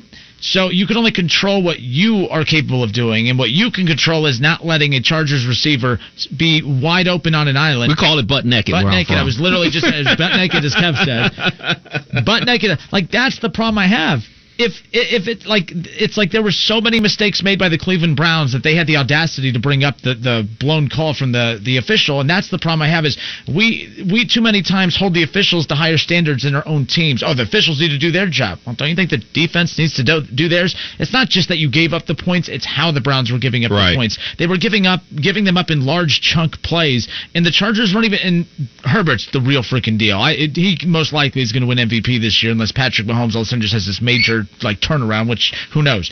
Point is, is Herbert's job. He's too damn good as it is. You don't need a, a guy like that have it even easier. So Genius. I guess that's why I was so angry about the Browns defense that by the time I got to that officiating call or blunder, I was so pissed that I didn't even care about that because I'm like, it doesn't matter. We're done anyways because they can't stop him. I didn't want overtime. I didn't want any of that because I'm like, the Browns just, I, I don't get it. They were up by two possessions. They even got a break before um, halftime. They got the turnover, got the field goal, mm-hmm. and they came out and scored the touchdown. Everyone's like, oh, the 10 point swing of the officials. You had the 10 point swing because your defense got to stop before the end of the half. And then your defense decided to stop playing in the second half at the most crucial time. Oh, Baker should have led them on the come from behind thing. All of that, yes. But you're not. I'm not going to allow anybody to hold Baker to a higher standard than the defense. I'm not going to allow anybody to hold the officiating to a higher standard than their own team. I'm just of the mindset of you can't control officiating. It was pounded in my head from a young kid. I'm five five and chubby. I've not. I've never played sports at a high level, but even I know you can't control officials. You can't bribe them. You, you know, uh, coaches try to do these things all the time to buddy up to the officials. They want to know their first name. Oh, how the kids. How they, they try to learn about them. They try to buddy up with them because you can't screw over a friend, and you try to create that friend vibe and all that stuff. Coaches do all these things to try to get on the sides of the officials, all that stuff. And even then, it doesn't work. You can't control them. But defensively, Monday through Friday, Monday through Saturday, you can work on your defense. You can work on your offense. You can improve those things. You can't in in games or during the week. The Browns are not practicing to be better officials for this Sunday's game because you can't control it. And I'm with you. That's a whole other separate issue. Yeah, the officiating is bad. And I think what we're seeing, I, I, heard today on Get Up that the average margin of victory this year is like 8.3.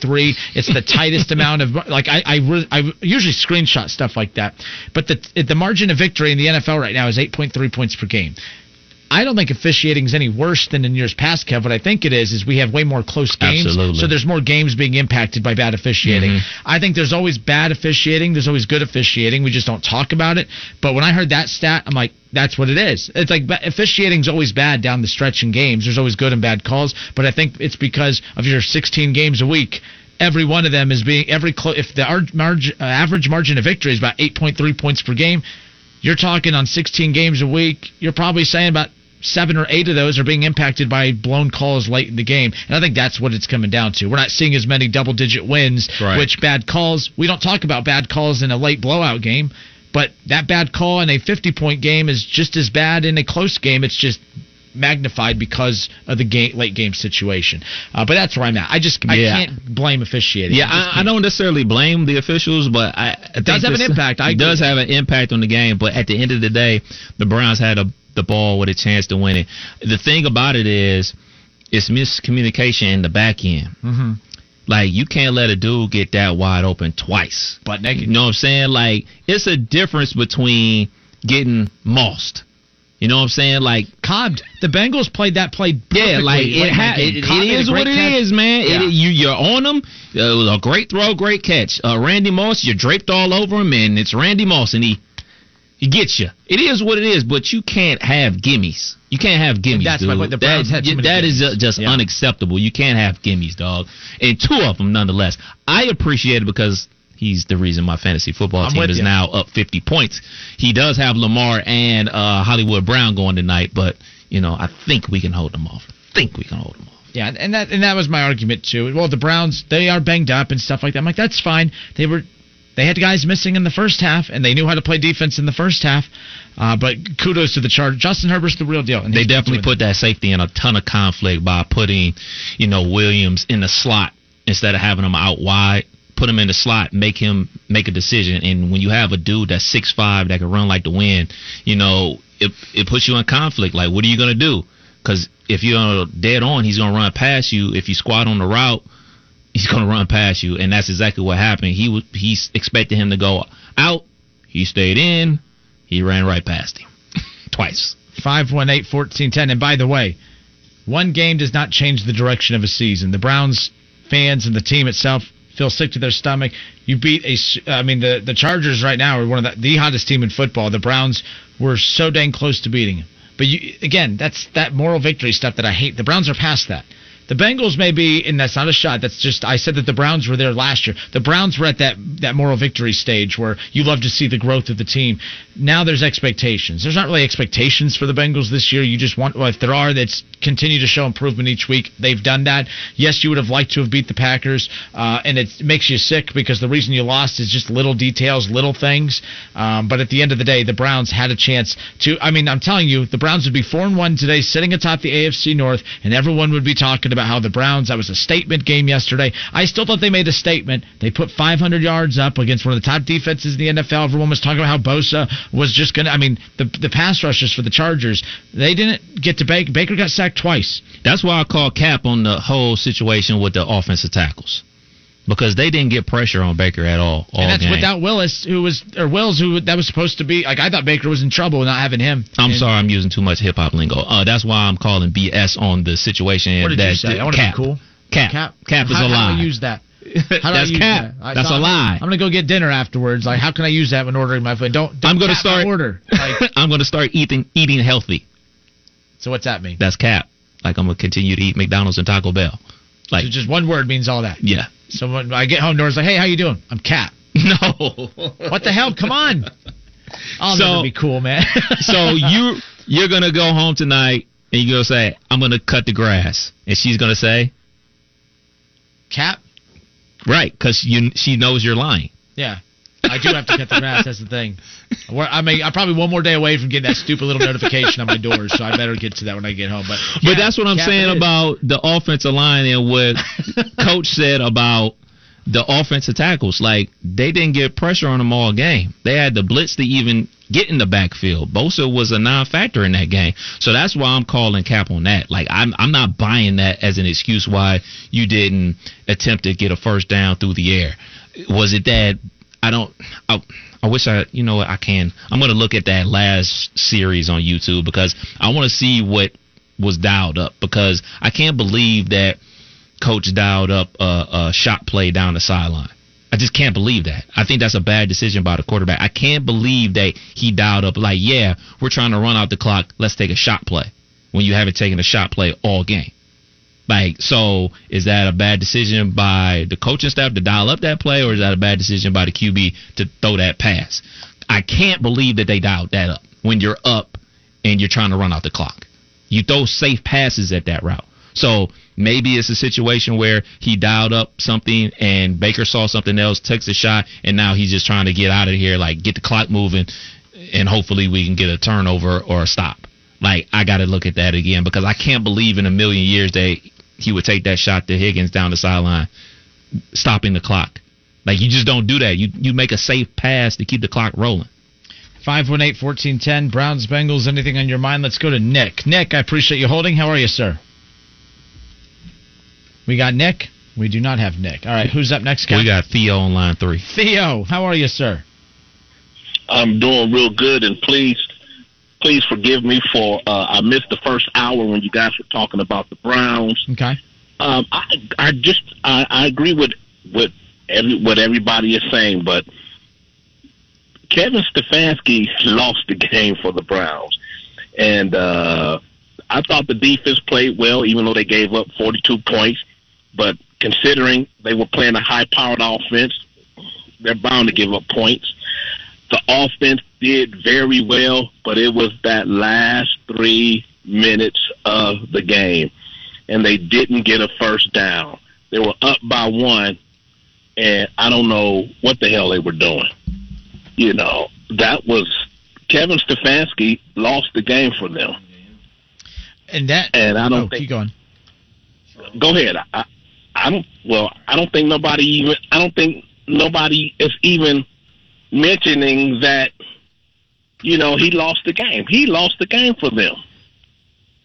I agree. And, and by the way, I mean, we talk about 20 plus points in the fourth quarter. That a little bit of it is defense. But you know what? Even with all of that, like Kevin said, Theo, the Browns had a chance to win the game late, but like that running the ball on the third and 10, inexcusable. And then they just looked, they did not look in control with a minute to go and no timeouts. Uh, it, it was just, I don't know, man. I was so furious. I was so furious by the end of that game because the Browns just looked like they were trying to get to the end of that game with that lead. They weren't doing anything to prevent the Chargers from scoring. It was all about just hoping the time would run out, and it was like they were panicking. They just did not look in control even in that uh, final 60 seconds of the game when Baker, who I just did not think made great decisions either. Uh, but you know, it is interesting to see what they have drawn up and planned out for that type of situation too, because that's coaching in close game situations. Yeah, and, and I think um, and when it comes to special special situations, um, Kevin Stefanski he needs help with the play calling, and um, either he might need to uh, get a play. I'm not going to say get the playbook up, but uh, uh, for special situations, he needs somebody maybe with uh, some you know some other eyes that looking down. Hey, he needs some assistance because that that that was uh, that was awful, you know. Um, but anyway, I thought they played very well. I I put the total blame on the coach. Uh, I thought Baker played well. I thought the line played well, considering they were missing two starting tackles. I thought the defense played well, even though they were missing some pieces on the defense. I just thought it just came down to coaching and situation uh, stuff. And to Stefanski's exactly. credit, keep in mind too, not excuses, but he's technically only a second year head coach in the NFL, and some of these Yeah. situations are new, not just for him, but the organization as a whole. The Browns aren't used to having expectations to not just be good, but to actually be Super Bowl good. And I think that Stefanski is learning as, I mean, the Browns and Stefanski are learning as they go. I just think Stefanski last night looked like the moment got too big for him, and that's the first, and that's, I mean, hell, he wasn't even coaching in the Steelers game technically last year in the playoff, but I thought yesterday Right. he just looked a little overwhelmed, and that's the first time I've gotten that vibe about him since taking over in Cleveland. And one more thing. Yes, sir. And I probably uh, get some slack for this. I know Kareem Hunt is a beast. However, there is a better beast, and his name is Nick Chubb. I do not understand why Kareem Hunt is in and not Nick Chubb. Whatever Kareem Hunt can do, Nick Chubb can do better. And I just, I that just infuriates me. You done paid the man the money. You might as well play him. That might as well. I mean, he had 150 plus yards. That dude should have been on the field in that late game situation. The I- only thing I could think of is using Kareem Hunt in the passing game, trying to, get, but they weren't even drawing up plays that that simulated that. The only way I can justify having Kareem Hunt on the field late in the game versus Chubb is that we're not they're not going to do any power running, so you might as well have used Hunt in that passing situation. But Theo, I'm with you. If that's the justification, then pass. You, but you handed it off to him on a third and ten, and that to me just doesn't make any dang sense. So I'm with you on that. There was just no clear cut reasoning for it, justification for it. All right, you guys. Thanks for taking my call. You guys do a fabulous job. Thanks, Theo. Appreciate you. Take care. Bye-bye. 518-1410, 518-1410. I see Charles is coming up next. We got a couple other calls that we're waiting. We'll promise you we'll get to your calls right away. More of the Justin Kinner Show with Kev Nash next. It's the Justin Kinner Show with Kev Nash, presented by Orion Sports Medicine. Is from 3 to 6 p.m. You can catch it live right here on 1410 Wing AM, or you can stream the show at wingam.com. But now we have another way that you can take in the show. You can now watch the Justin Kinner Show with Kev Nash live on ESPN Dayton's Facebook page. Listen, stream, watch. 1410. Talked a lot. Actually, it's just been three hours of Browns Bengals today, but we'll definitely dive into some more college stuff coming up tomorrow. So much to get into. Of course, we'll talk uh, Wilder Fury. That fight was unbelievable. Woo! Uh, but 518-1410, let's go back to the phone. We got Charles. Charles, how are you, sir? Charles, you there? All right, we'll continue taking calls. We- I see a couple of you on hold now. We'll get you guys coming up here uh, in just a few moments. Um, we can dive into a little bit. I mean, right now. So I thought this was interesting. Urban Meyer. Oh boy. Uh, Urban Meyer. So the Jags, they they everyone was waiting to see if the Jags were going to quit on Urban Meyer. At no point did I think that the Jags were going to quit. Or I should rephrase this. Uh, everyone had believed that the Jags had already quit on Urban Meyer, and I had a hard time believing that. They almost beat the undefeated Cardinals the week before. Uh, they literally had the game in their hands against the Cincinnati Bengals. They were playing. They were making big plays. Like they, at no point do I feel like the, the the Jaguars at any point had quit on Urban Meyer. Um, they got blown out pretty good yesterday, of course, and they responded to the Titans on the scoring drive, missed the extra point, of course, and all that, but they ended up getting blown out. The bottom line is this: is it's going to be very tough for me to support anyone that's going to use wins and losses against Urban Meyer for a roster that was not constructed to win, starting with the front office. The Jaguars are getting a lot of passes uh, because of people's dislike for Urban Meyer. There's a lot of people like the Khan family and the Jaguars organization that's getting a free pass when it comes to accountability. When you think about the Urban Meyer situation a week and a half ago, or I should say just over a week ago, um, in Columbus. All eyes were on Urban. All blame was on Urban. Everyone was saying, "Oh man, it's unheard of for the coach not to go with the team to come back." Why isn't anyone ripping the organization? The Khans signed off on him not coming back with the team. They were fine with him not going back with the team, and the only reason they pretended to care about him not going back with the team is because a video floated around of some hot blonde leaning into Urban Meyer, and now that made them look bad. So now they that they have to pretend to be angry about it. Why aren't we ripping them? Because the Browns front office in the organization for the longest time, they would get ridiculed all the time. The Packers with with Gutekunst, they're, they're constantly bashing him because of their relation, his relationship with Aaron Rodgers not being what it is. The Bengals, Mike Brown is constantly ripped all the time. The front office of the Bengals constantly ripped all the time. It's not as if, and I saw I saw someone on social media today to say, well, blaming the front office isn't really appealing. That's why it's not a story. You know that that's never you know that, that never makes good storylines. What are you talking about? All we do is rip organizations all the time. The Giant, the Giants organization, their GM gets ripped all the time. The the Washington football team, uh, you know, during their transition into cleaning things up, they got ripped all the time. So I don't believe that. I believe. I mean, this goes back to my conversation last week about Urban Meyer that I. I for me, and I seem to be the minority. Kev believes differently, so does Byers and others. I just don't believe that if this was any other coach that had a girl just leaning into him, it wouldn't be a storyline. But the Jaguars, it's all Urban Meyer. But the Khan family allowed it to happen. The Khan family, by the way, you know how much they probably had to. Like Urban Meyer's a great negotiator, by the way. Urban Meyer and the had face in the conversation with the Jags. The Jags were nobody from an organizational standpoint. Nobody cared about Jaguars football. Hell, people in Jacksonville don't care about Jags football. That's one reason they brought in Urban Meyer. Urban Meyer had retired because he was his health, right? He was never going to coach again. Well, the Benjamins, you know, you, you, you talk about the dollars, all of a sudden he's healthy again, right? It took a lot of money to get him to come out of retirement, to go coach at Jacksonville. And if you think that money is the only thing that happens in these negotiations, you're wrong. Uh, you know, the freedom to make your own decisions throughout a lot of this stuff. Like Urban Meyer got that in exchange for his services to be the head co- football coach of Jacksonville.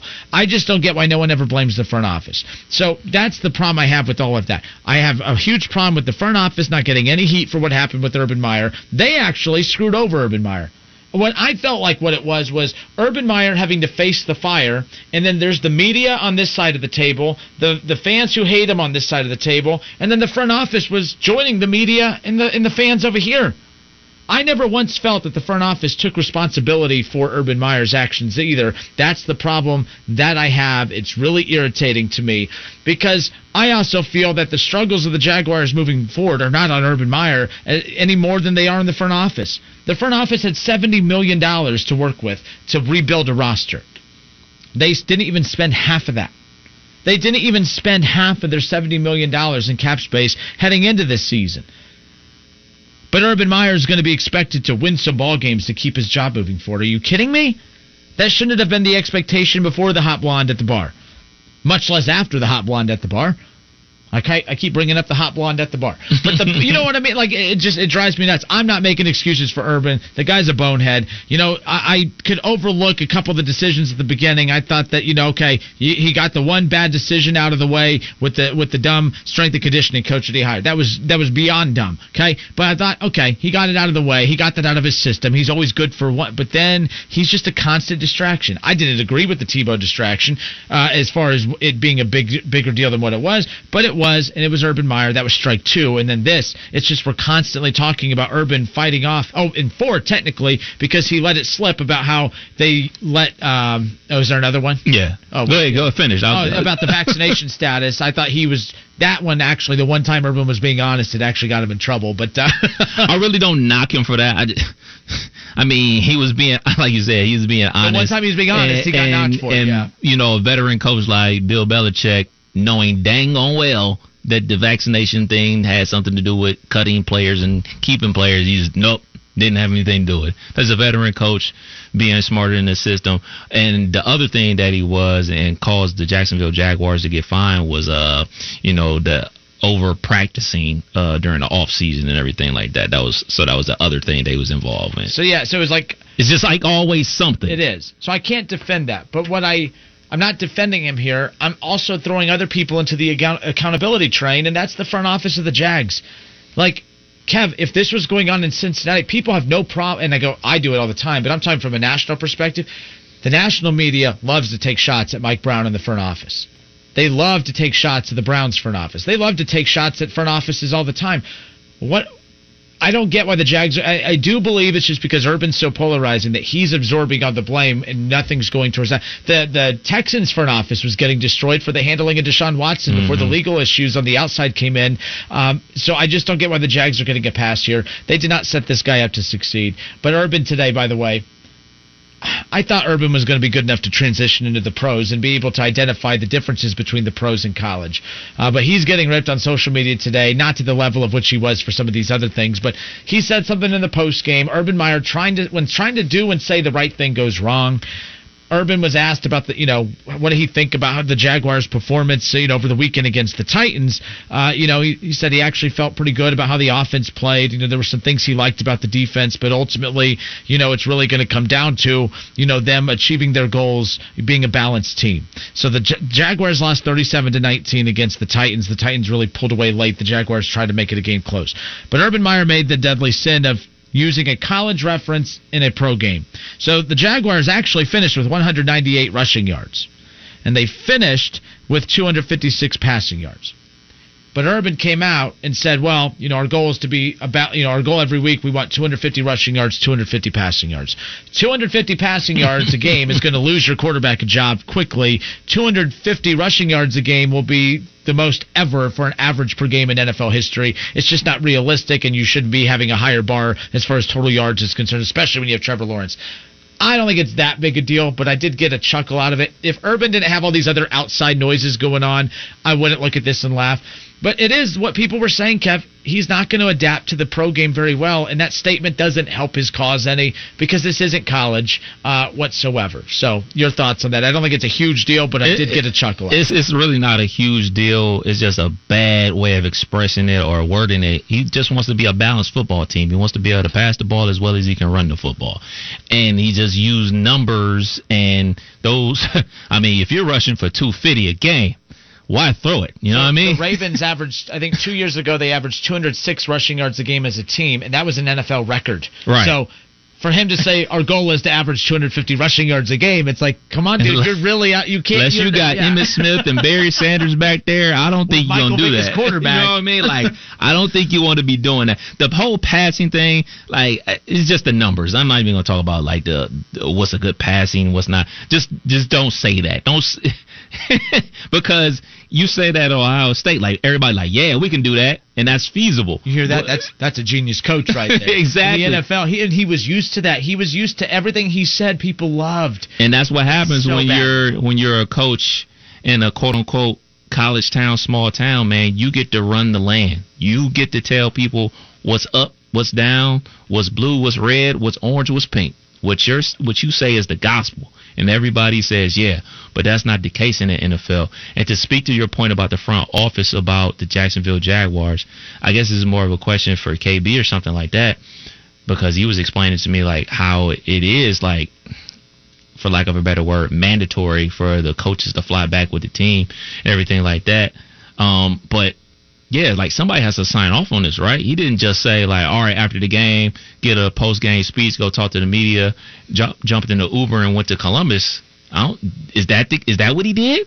Like I, I mean, I would imagine that he had to tell somebody in charge, like, yeah, I'm not gonna be back down in Jacksonville until Monday because I mean, I'm sure Urban Meyer isn't catching a commercial flight from Columbus to Jacksonville. I'm sure they probably flying a PJ, right? Like, so somebody's getting that PJ for him. So is Sounds like he was getting a. Oh goodness. Uh, so I the the owner I don't necessarily believe he should be the one like taking the brunt of this because you know he's he's the owner of the team. The person need to be focused on is the GM. Like that's Urban Meyer's boss is the GM. He's Urban the, should take the brunt of it. Yeah. But I don't think he should take it all of it. yeah. I, I like just who thought- signed off on this? Who's who okayed this? What's going on behind the scenes? And you know me, I'm a stickler for you know things being structured from the top down.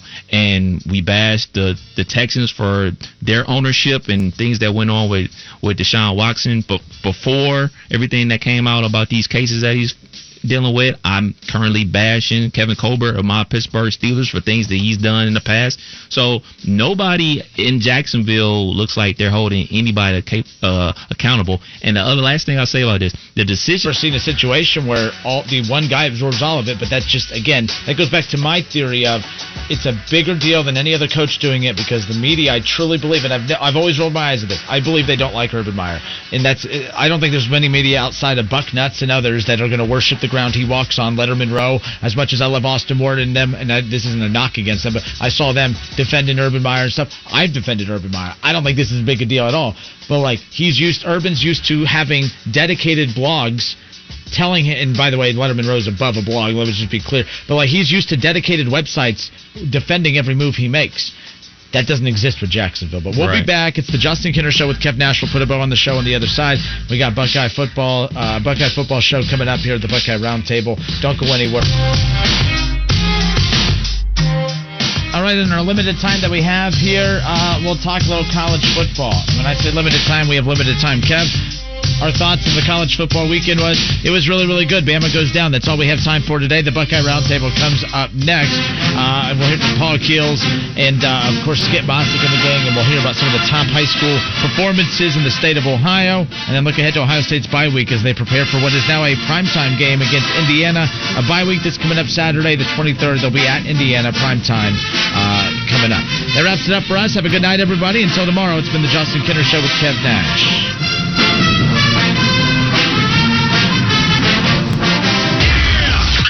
The Justin Kinner Show with Kev Nash on 1410 ESP.